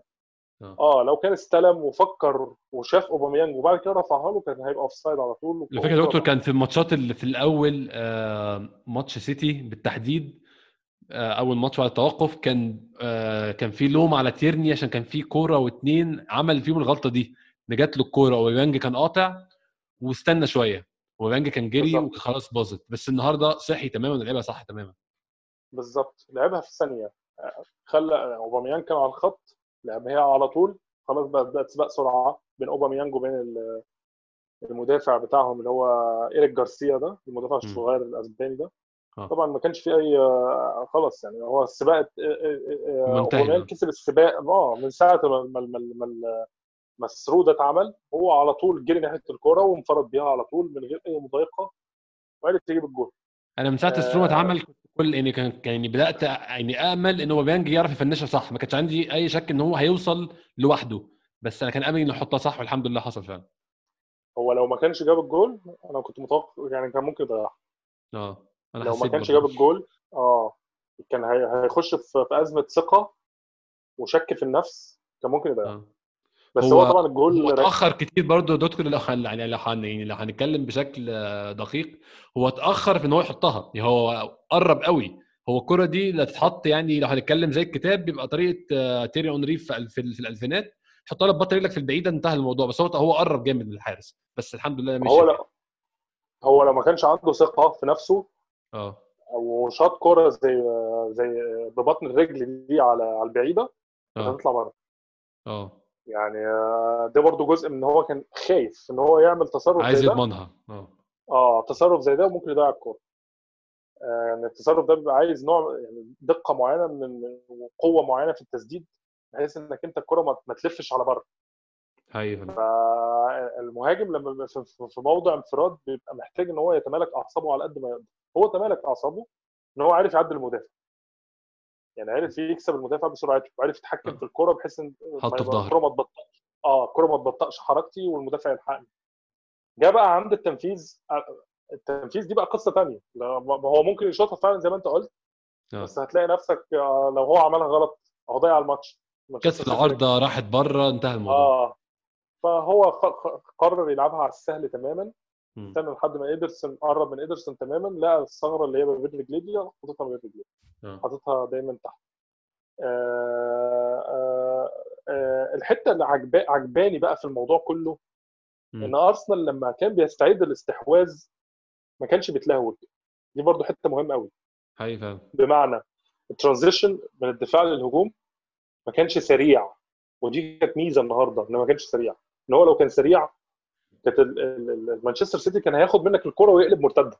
دي كانت مشكلة ماتش ليفربول ده يا دكتور إن إحنا كنا أول ما ناخد الكوره عايزين نعمل ثرو حالا يجي يوصلنا للشبكة حالا بس ده كانش بيحصل. بالظبط. دي مشكلة دي مش مش مع فرقة كبيرة زي مانشستر سيتي. ما ينفعش إنك أنت تحاول تضربهم مرتدات في كل مرة. ما ينفعش إنك أنت كل مرة تحاول تلعب باصات سريعة وتلعب على المرتدات. لأن في ده high risk إنك أنت تلعب كده high risk كورة الكورة ال high risk دي لو لو لو اتقطعت منك هترجع مرتدة عليك وهيجيبوا فيك جول. أرسنال كان صبور قوي لما كان بي- بيستعيد الاستحواذ كنت تلاقيه بي بي بي بيهدي اللعب شوية. تلاقي باصه هنا باصه هنا باص هنا باص هنا. حتى الكره بتاع الجول الثاني ده آه، ما تعتبرش مرتدة بمعنى المرتدة على فكرة. ده الكره آه، زي ما أنت قلت بيبي خد الكره قعد آه، يلف حوالين نفسه شوية وراح مرجعها لكيران تيرني. راح كيفن تيرني عمل ال through دي مش مرتدة. ده هو إحنا اكتشفنا خطأ. خط دفاع تشيل- آه، مانشستر سيتي إن هم لعبوا ب high line. يعني خط ونسيوا. متقدم. آه آه. متقدم ل- لأقرب ف- يعني تقريبا خط خط الدفاع بتاعهم اتضرب على على على قوس نص الملعب. آه. على منطقة نص الملعب. فأنت إزاي إزاي يعني كبيب جوارديولا أنت أنت إيه الثقة والغرور اللي عندك ده؟ إنك انت أنت انت مهما كان أنت بتلعب ارسنال وارسنال ده عندهم مهاجم زي اوباميانج من أسرع وأمهر مهاجمين الدوري الإنجليزي. أنت بتلعب قدامه إزاي ب high line كفاية سرعته يعني. أنا مش فاهم. آه أنا مش فاهم صراحة يعني ده ده حاجة غبيه غبية بشكل يعني صراحة آه. آه، فهو هو خاطر يعني هو دايما آه، بيقول لك ال high risk دايما ب high reward أو ال high risk high gain يعني. إنما هو مانشستر سيتي هو خاطر النهارده بس ما ما خدش أي ما reward خدش أي حاجة خالص. آه. مانشستر آه، أرسنال كان واقف له بالمرصاد. ده حقيقي فعلا يا دكتور. آه، يعني بعد الجون الثاني أنا برضو كان في حاجة مستنيها وقلقتني إن لعيبة أرسنال هتبقى complacent أو لعيبة أرسنال هتتدلع. بس ده ما حصلش خالص. لعيبة أرسنال من الدقيقة 71 اللي دخل فيها الجون. لحد الدقيقة 97 نهاية الماتش. هنتكلم في التغييرات طبعا بس يعني بعيدا عن التغييرات اللعيبة كلها لسه جايبة آخر جير اللعيبة كلها لسه جايبة آخرها. محدش بيهزر كله ماشي ب mentality إن هم يعني سيجي see the game out اللي هو أنا مكمل زي ما أنا لحد ما الحكم يصفر. أنا كسبان 1-0 2-0 4-0 مش فارقة أنا مكمل زي ما أنا.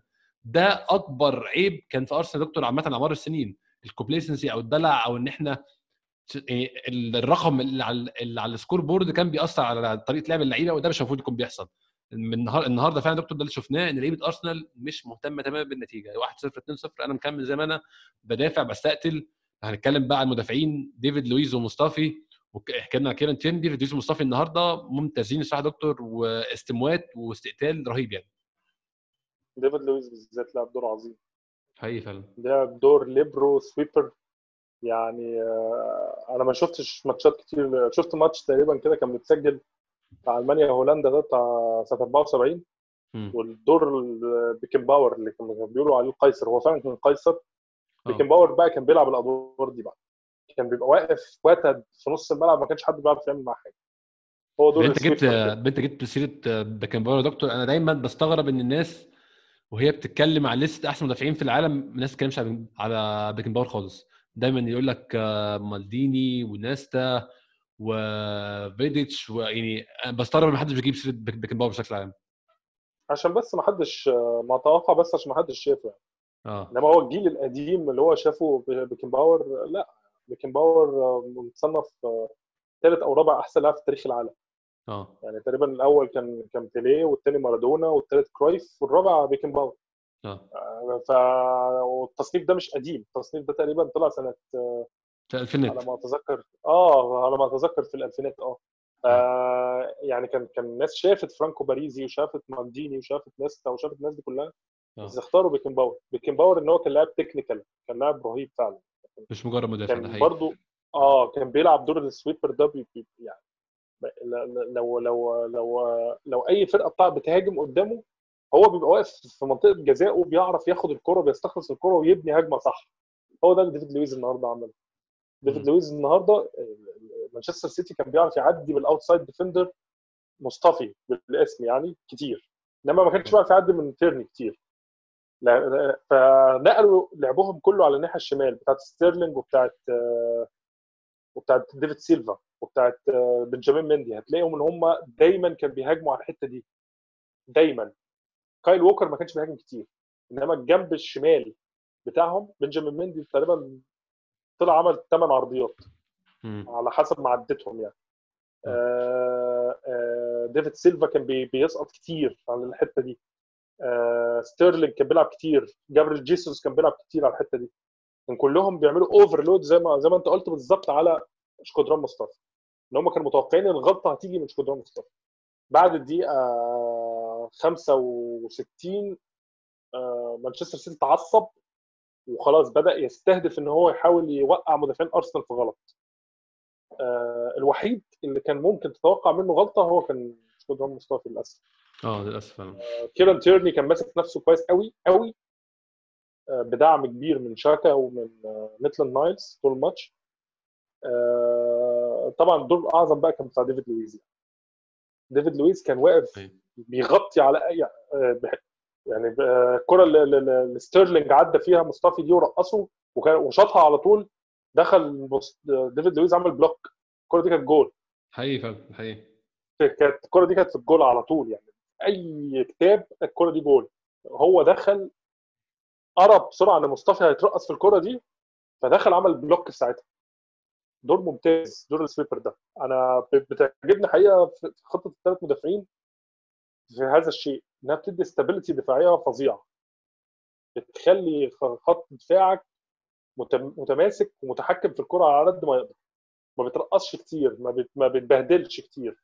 يعني قارن بين اللي حصل بين ماتش مانشستر سيتي أول ما رجعنا بتاع 3-0 لعبنا 4 4 4 2 3 1 الخطة العادية بتاعتنا. وما نزل بابلو ماري ونزل آه، مصطفي معاه. من أول دقيقة في الماتش إحنا كان كان هجمات لا تنتهي لمانشستر سيتي. شغالين علينا هجمات هجمات هجمات لحد ما اتصاب بابلو ماري ونزل ديفيد لويز وغلط في, في الغلطات اللي عملها.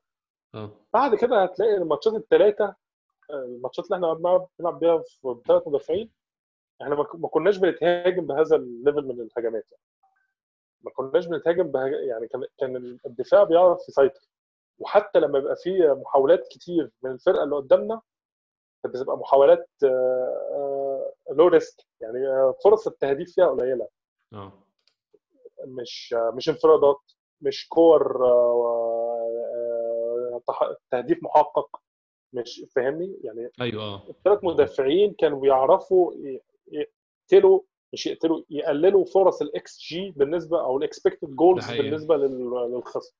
بيزنق المهاجم في بيزنق المهاجم في حتة ميتة في منطقة الجزاء اضطر يشوط شوطة عيانة اضطر يعمل عرضية ميتة بيقلل في احتمالية إن الكره تنتهي الجون فعلا. بالظبط آه. فهو الثلاث مدافعين بتخلي المهاجم اللي قدامك لأ لازم يبقى مهاجم brilliant قوي عشان يجيب الجول آه. أنا بتعجبني هذه الخطة صراحة في, في, في- المنطقة دي. آه. آه، ديفيد لويز النهارده بقى كان كان دوره عالمي يعني. إن أول مرة أشوف ال outside defenders يتعدى منهم بالشكل ده. أنا دايما أنا قلت لك قلت اتكلمت معاك في حلقة قبل كده قلت لك إن دور الليبرو أو اللي هو ال sweeper اللي هو بتاع ديفيد لويز هو أقل دور مطلوب منه يدافع. ده حقيقي ال outside defenders آه هو اللي مطلوب منهم يدافعوا. اللي هو مصطفى و- وتيرني. تيرني. هم دول مطلوب منهم يدافعوا man to man على طول. بس النهارده أول مرة أشوف إن الليبرو أو يعني أكتر واحد كان مطلوب منه يدافع. ليه؟ لأن مصطفى كان بيتعدى منه كتير وكان. بيعملوا عليه overload كتير. فهو فعلا أنقذنا. عشان كده كان دوره ظهر بوضوح إن هو كان لازم يغطي على على على على الهفوات مش الهفوات على ال defect اللي حصل في الحتة دي اللي هي الحته بتاع مصطفى بيليرين دي. لو هنتكلم دكتور برضو على ديفيد لويز أكتر. آه، كان في لقطة في آخر الماتش مش عارف حضرتك شفتها ولا لأ لما كان واقف مع ميتلاند نايلز وبيتكلم معاه واضح إن هو يعني الماتش خلص خلاص بس هو كان بيوجهه وبيتكلم معاه في حاجة واضحة طبعا بخصوص إن هو بيقول له لو لو أنت لعبت بالشكل ده أنت أنت هيبقى مكان في النادي اللي لعبت بالشكل ده أنت تبقى ضامن مكانك أنت أنت مش هتبقى مجرد لعيب squad player هتبقى لعيب أساسي. فهو ده الدور اللي كان أرتيتا دايما بيتكلم عليه وإحنا كنا شايفينه بس مش مقتنعين بيه قوي بصراحة إن هو لعيب مهم في أوضة اللبس. طبعا شفنا الكلام ده بقى شفناه على أرض الواقع لما بوكايو ساكا جدد وفي الفيديو بتاع التجديد ما جابش شريط حد من اللعيبة غير ديفيد لويز. إن ده إنسان مهم جدا بالنسبة لي بيوجهني كتير جدا بينصحني كتير جدا بيراعيني كتير جدا وبيسال أشوف أنا اتطورت إزاي وبيتابع أنا بعمل إيه. وباين النهارده دكتور كمان في اللقطة بتاعت ميتلاند نايلز إن هو الماتش منتهي وبدل ما نحتفل لأ واخده على جنب وبيتكلم معاه وبيكلمه واضح إن هو يعني بيتكلم معاه في محادثة يعني serious مش محادثة هزار فده يعني هو واضح إن هو ديفيد لويز باين قوي إن هو شخص شخص لطيف جدا وكمان بالإضافة باين إن هو شخص شخصيته قوية جدا. هو لاعب بي socialize بشكل ممتاز صراحة. مم. يعني بي بي محبوب جدا من بين زملائه. دايما بيشكروا فيه إن هو شخصية آه، مرحة وبتضفي يعني الحتة الشخصيات دي لازم أنت بتحتاجها في أي كاريزما. أي فريق. آه آه بتحتاج شخصية زي كده إيه آه، تضفي نوع من ال- البهجة يعني على الفريق. هم شايفين إن ديفيد لويز هو الشخص ده. نعم. شخص آه، يعني دمه خفيف وفي نفس الوقت عنده خبرة كبيرة. لاعب كبير في منتخب البرازيل لاعب جاب جاب بطولات كبيرة. ف آه، اللعيبة الصغار اللي هم صغار السن يعني هتلاقيهم دايما بيتكلموا عنه كويس قوي. مارتينيلي آه، ساكا آه، ويلوك. نعم. تلاقيهم بيتكلموا عنه كويس جدا. إن هو دايما بالنسبة هو مش موضوع قدوة على قد ما هو موضوع إن هو شايف شايفينه زي إيه زي أخونا الكبير يعني. أخ كبير آه. ف آه آه. ف النهارده هو بيكلم ميتلاند نايلز ده دليل إن ال- ال- ال- ال- التقرير بتاع ديفيد أورنستين الأخير اللي هو قال لك إن ميتلاند نايلز خد قرار وهيمشي ده مش باتفاق مع النادي ده قرار فردي يعني آه. أتوقع إن ديفيد أورنستين جاب المعلومة من اللاعب نفسه مش من آه. النادي فهو لسه. النادي النادي لسه ما ادالوش تفاجأ. التأشيرة آه فأنت لسه إحنا ب... أنت لسه هنتكلم معاك وممكن ان انت تقعد يعني بالظبط النادي تفاجئ وده كان واضح في تصريح أرتيتا قبل الماتش. يعني وما قال آه. أنا ما قريتش الكلام اللي على الصحف ده وما ناقشتش مع اللاعب أي حاجة وأنا نفسي إن هو يقعد بس هو عنده كذا defect كده لو لو سمع كلام فيهم هيتحسن. آه. آه، ده كان كلام أرتيتا. النهارده أتوقع إن ديفيد لويز هو يعني بصفته بقى المدرب داخل الملعب يعني آه بصفته اللي هو أرتيتا اللي داخل الملعب هو بقى خد بقى ميتلاند نايلز وبيتكلم معاه. آه. بيقول له إيه، أنت عايز تمشي ليه؟ آه النهارده المدرب ادالك آه، فرصة في أهم ماتش في في ال season تقريبا. آه فأنت ما أنت مش مركون ولا حاجة أنت هتاخد game time زي ما أنت عايز بس لازم هتنفذ التعليمات وهت- وفرصتك هتيجي. آه آه هل اللاعب بقى نفسه هيقتنع ولا لأ؟ آه الله أعلم يعني دي بقى بترجع بتختلف من لاعب لآخر. بس يعني آه ده دليل فعلا زي ما أنت قلت إن واحد زي ديفيد لويز هو مساعد أرتيتا داخل الملعب. يعني مش كل حاجة المدرب لازم يقولها. في حاجات بقى بتبقى بين اللعيبة وبعضها البعض هو مش لازم يا دكتور مش لازم اللعيب القائد اللي زي ده يكون لعيب كويس أصلا. ممكن لعيب عادي جدا يعني. هو أهم حاجة إن هو يبقى لعيب well connected للعيبة الثانية لزملائه. بالظبط بالظبط. يبقى لعيب عنده social charisma و social abilities ممتازة communication skills ممتازة. واتوقع إن هو ديفيد لويز اللي كده. يعني ما اتوقعش إن في حد في النادي بال بال بال بالشخصية دي إلا ديفيد لويز. آه جرانيت تشاكا عنده الشخصية اللي هي ال authority شوية اللعيبة بتخاف منه. آه. اللعيبة بتحترمه وبتخاف منه. أظن دكتور ده ممكن يكون الفرق ده ما بين آه، لو هنتكلم بقى الفرق بتاعت زمان ما بين مثلا واحد زي باتريك فيرا وواحد زي ري بارلر مثلا. ما أعتقدش باتريك فيرا كان لعيبه بتحب تهزر معاه بس كان له شخصية وبيزعق في اللعيبة وبيقودهم. ري بارلر لو أنت حضرتك فاكره كان اللعيب اللي كل اللعيبة بتحبه واللعيبة كلها بتهزر معاه ومرح بالظبط كده. آه هو اللاعب المرح اللي كل الناس بت... بتهزر معاه. آه زي ما عمل الموقف بتاع بتاع مارتن كيون ده الماتش آه. بتاع بتاع ليستر سيتي. آه. آه، كان الناس كلها قاعدة تضحك يعني. هو هو هو نفس القصة. ديفيد لويز كده. هو مش مش مش قصة مهرج أو قصة إن هو اراجوز لا هو قصة إن هو بيطفي روح البهجة على على على زملائه. هو ديفيد أيوة. لويس كده. أنا أتوقع إن هو كده. فهو well connected مع اللعيبة بيسمعوا كلامه. فعشان كده أرتيتا اختاره إن هو لو عايز يقنع ميتلاند نايلز إن هو يقعد فما كانش هيلاقي حد أحسن من ديفيد لويز إن هو يتكلموا الكلمتين دول. ده حقيقي فعلا ده حقيقي. دكتور زي ما كنت بقول من بعد الجون لحد نهاية الماتش مع يعني مع التوقع إن إحنا كان لعيبة أرسنال ممكن تتدلع ممكن تهزر بس اللعيبه كملت بنفس ال attitude مفيش أي هزار مفيش أي دلع. عملنا تغييرات آه، أرتيتا برضه حكينا قبل كده أنا وانت دكتور إن الحتة محتاجة اشتغل عليها في نفس التغييرات النهارده ما كانتش سيئة. على الإطلاق الدقيقة 72 سحب بيبي ونزل ويلوك الدقيقة 78 سحب لاكازيت ونزل توريرا عشان يبدا نص ملعبه أكتر. وفي الدقيقة 89 عمل تغييرين نزل اثنين مدافعين كولاسيناتش وروب هولدك مكان مصطفي وسيبايوس. ده كان برضو يعني عشان يقفل وعشان يضمن يضمن الفوز أكتر عشان يقفل في الدفاع أكتر. تغييرات كانت منطقية دكتور بالنسبة لك ولا كنت شايف كان ممكن يكون في أحسن من كده؟ لا منطقية جدا منطقية. تماما يعني. أنا دايما بقول إن هو آه، يعني أنت خلاص وصلت للدقيقة 80 أنت حاول وأنت عندك ليد 2-0 لازم وقدام فرقة زي مانشستر سيتي لازم تحاول تقفل لازم. ما فيهاش أي هزار. هو قفل بقى بزيادة عن المتوقع كمان. يعني أتوقع إن في آخر خمس دقائق في الماتش إحنا كنا بنلعب 5 5 0 ما كانش آه. في مهاجم أصلا. أوه. كان عبارة عن خمس مدافعين يليهم خمسة من خط الوسط. ده حقيقي وعبارة عن layers يعني إحنا كمان كنا بنلعب على على planes أو على مستويات ما كناش آه. بنحط اللعيبة جنب بعضها. بحيث ان إن هم لو عرفوا يعدوا المستوى الأول هيلاقوا المستوى الثاني هيلاقوا المستوى الثالث إحنا كنا بنعدي تقريبا بندافع بأربع مستويات قبل ما الكرة توصل لإيمي مارتينيز. آه. فلا التغييرات صراحة ممتازة. يعني هو حط لعيبة fresh آه، لعيبة عندها لسه محتفظة بلياقتها وبطاقتها وفي نفس الوقت اداهم تعليمات واضحة ما تهاجموش. ما تهاجموش. كان ما فيش داعي خلاص في آخر الساعة دي الموضوع منتهي يعني. بالظبط. على الشكل ده. الدفاعي. آه. هو واحد زي ويلوك يعني واحد زي ويلوك ده بيحب جدا إن هو يطلع يجري. ياخد الكوره ويروح بيها. مساحات آه لما يلاقي مساحات قدامه. ما عملش كده النهارده خالص. امم أنا كذا مرة خد الكوره آه كان بيحاول يلم مانشستر سيتي عليه بحيث إن هم يحاولوا ياخدوا منه الكوره يكسب فاول يعطل الوقت شوية. ونجح فعلا في كده آه كان نازل يعطل الوقت كان نازل يضيع يعطل اللعب يكسر الريتم شوية يضيع يزيد الإحباط بتاع مانشستر سيتي ونجح كده في كده فعلا. فكان من أهم التغييرات اللي أنا شفتها النهارده تغيير ويلوك ده.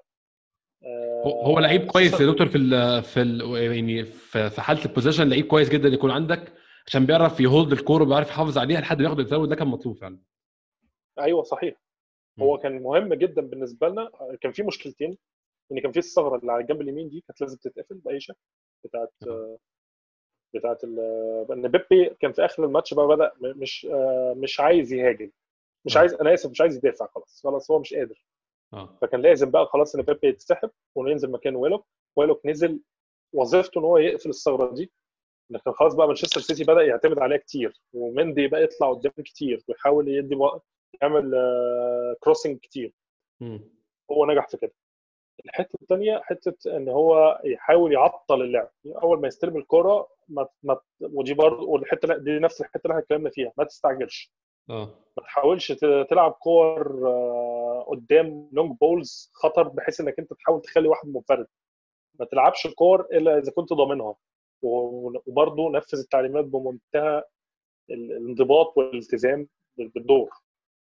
ما ما عمل ما ما جازفش. ما لعبش كور آه، تمنح الاستحواذ تاني لمانشستر سيتي. حاول على قد ما يقدر يعطل الكورة وفعلا نجح كده فلا تغييرات صراحة تغييرات آه، يعني منطقية للغاية يعني.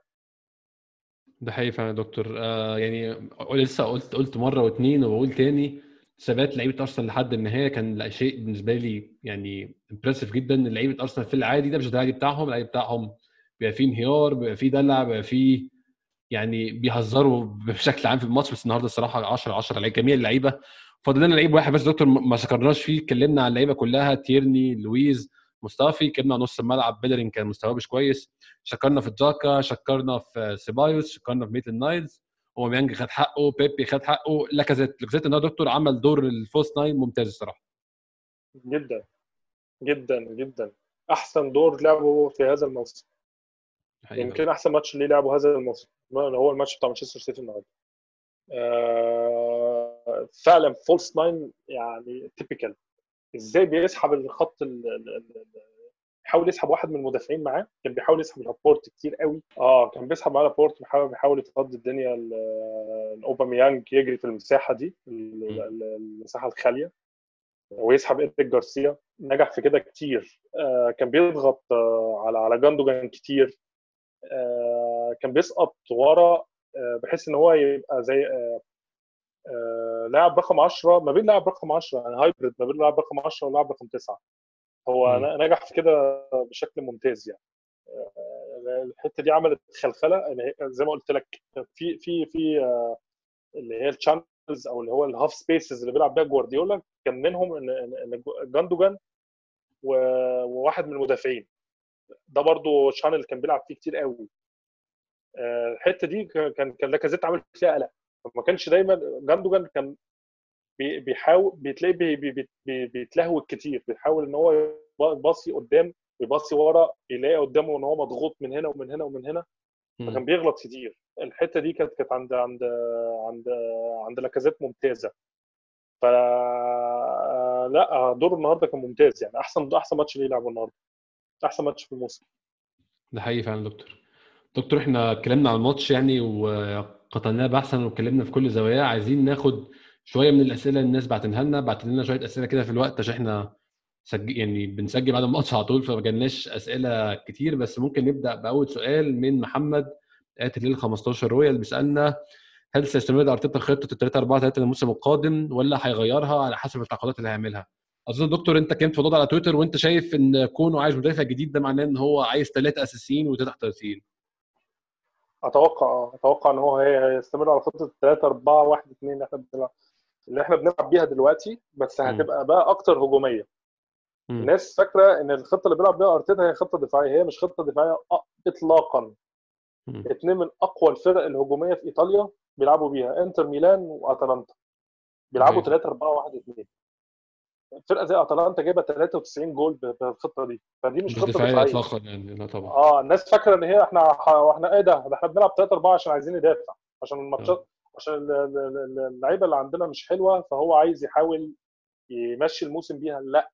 أتوقع أنا لا أتوقع ذلك اطلاقا. الخطة دي مدية بالانس وستابيليتي كبيرة في أرسنال. واتوقع إن إحنا هنكمل عليها السؤال الثاني دكتور كان بيسأل لو النادي يتعاقد مع صانع ألعاب ترشح مين؟ أظن دكتور الدكتور برضو إحنا ده ممكن ياخدنا في الحتة اللي ممكن نتكلم فيها الأخبار بتاعت النهارده بتاع كوتينيو. أتوقع هو كوتينيو اللي إحنا م. لا نملك المال إن إحنا نعرف نجيب حد غير كوتينيو.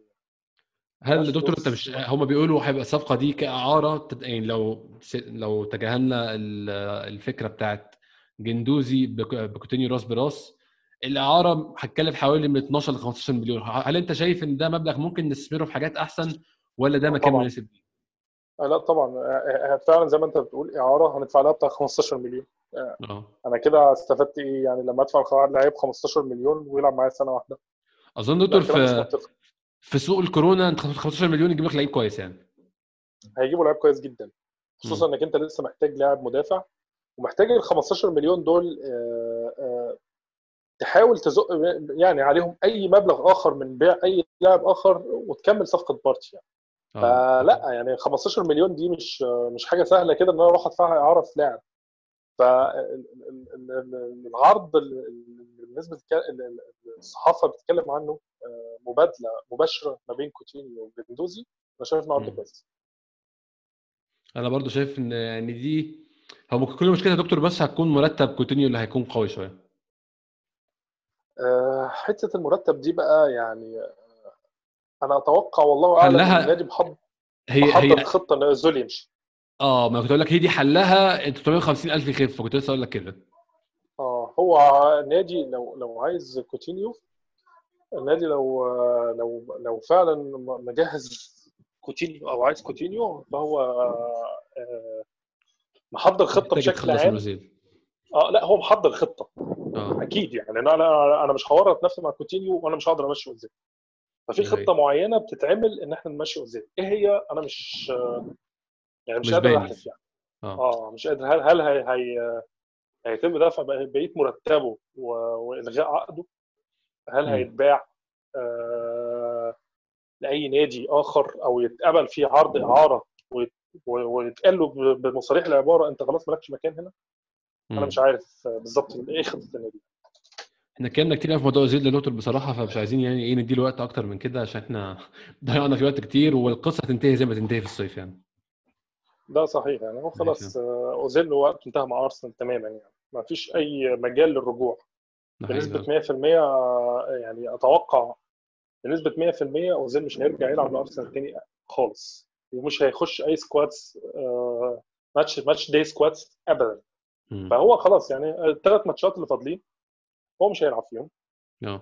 هو آه، يعني آه، أنا كنت أقول لك دكتور كنت كنت أقول لك فاضل ماتشين بعد كده افتكرت إن هم بقوا ثلاثة وانبسطت فجأة آه. كده. الحمد لله.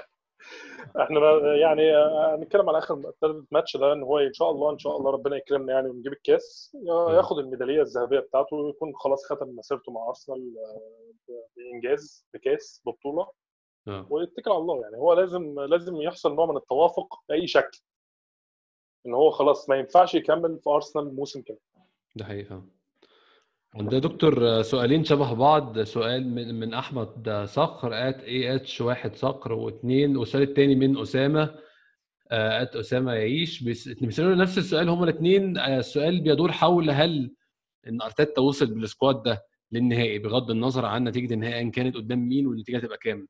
هل ده بيحط ضغط بشكل من الأشكال على آه على ال Kroenkes إن هم يستثمروا في النادي؟ أو هل ده هيقنعهم انهم يستثمروا؟ ولا هم مجرد ناس عمليين جدا ويعني مش باصين أصلا ال experiment واللي بيحصل أصلا؟ لا أتوقع الماتش ده هيفرق كتير. آه زي الماتش بتاع نهائي اليوروبا ليج السنة اللي فاتت آه آه. آه Kroenkes ادوا وعود ل- لأوناي إمري إن هم هيدعموا الفريق بفلوس كتير. وحصل بغض النظر عن عن نتيجة اليوروبا ليج يعني هم كانوا متوقعين إن اليوروبا ليج آه، هتأهلنا تشامبيونز ليج يعني. هنكسب الماتش آه. بتاع النهائي وهنتاهل تشامبيونز ليج ما حصلش. ومع كده آه. نفذوا وعودهم وجابوا له اللعيبة. فلا أتوقع إن الماتش ده هيفرق. هو طبعا الماتش ده طبعا إحنا بنتكلم على لو caliber أقل شوية من الماتش بتاع السنة اللي فاتت. آه طبعا. بتاع اليوروبا ليج. يعني ماتش اليوروبا ليج كان هيأهلنا تشامبيونز ليج. انما لما نتكلم على ماتش كاس هيأهلنا يوروبا ليج. آه.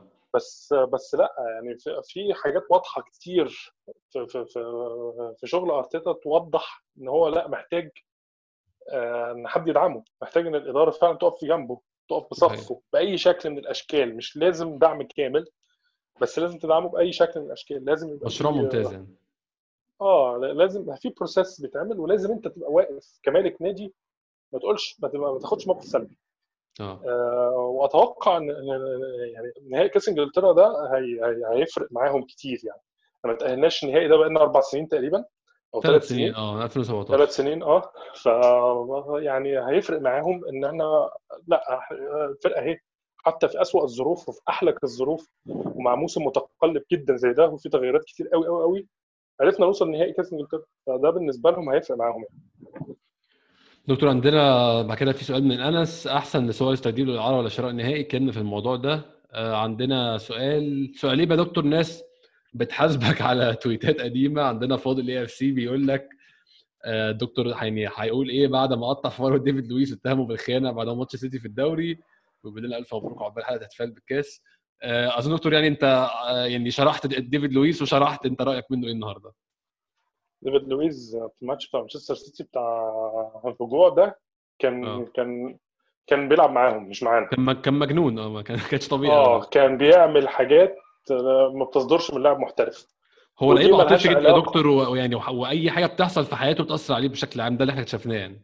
بالظبط. القصة كلها طلعت إن هو فعلا كان بيفكر في عقده فكان مش مش بيفكر في الكورة أصلا. ما كانش في دماغه إن هو يلعب. فنزل بوظ الماتش وخسرنا بماتش كبير قوي يعني بهانة كبيرة. آه، إنما النهارده لا لعب دور عظيم. لا وما فيش آه، تعارض بين النقطتين. الماتش الأولاني ما كانش مركز وما كانش بيعمل أي حاجة ليها علاقة بإن هو يبقى لاعب محترف. الماتش ده لا هو مركز وفاهم هو بيعمل إيه.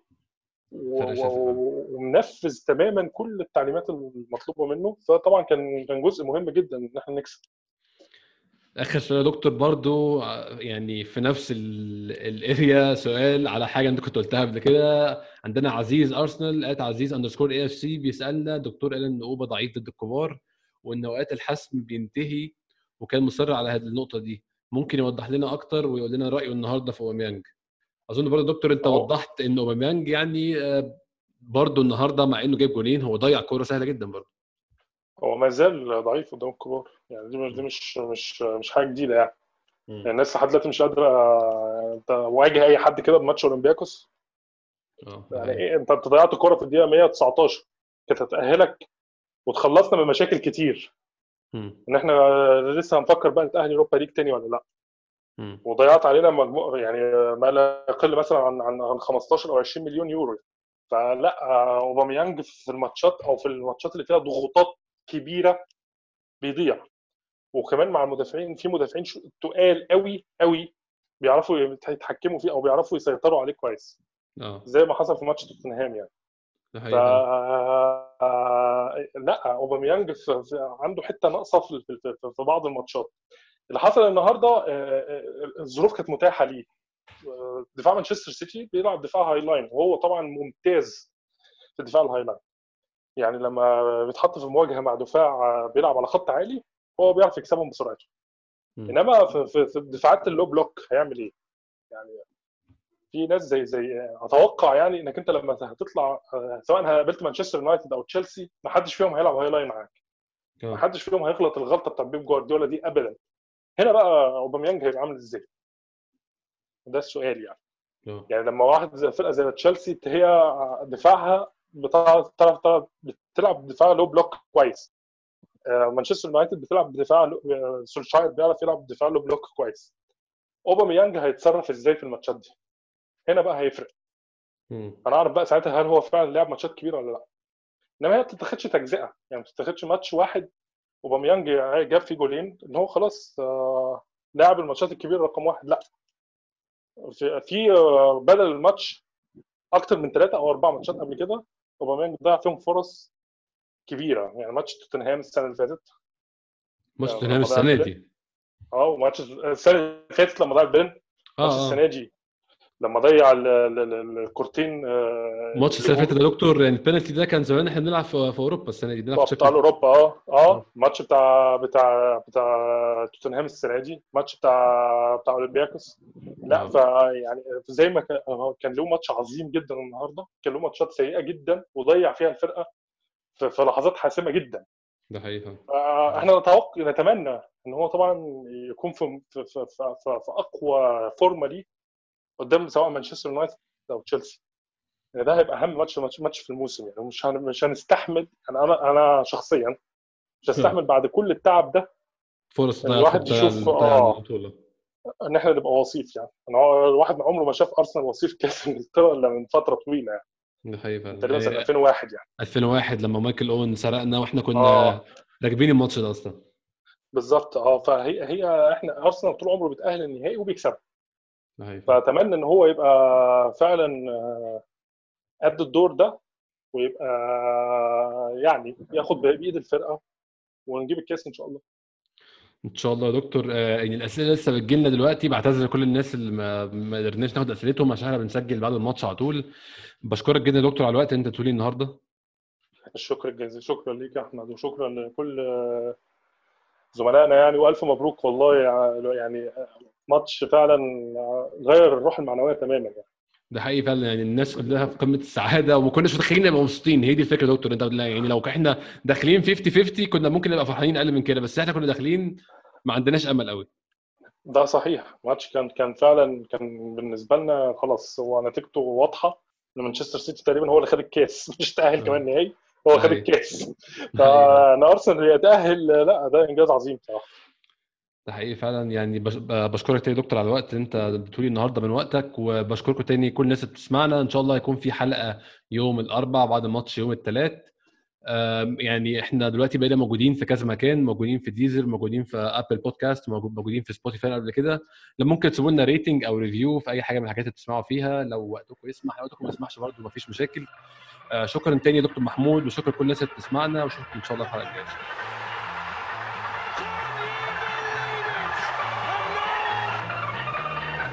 Henri, chance, goal! Giroud, and yes,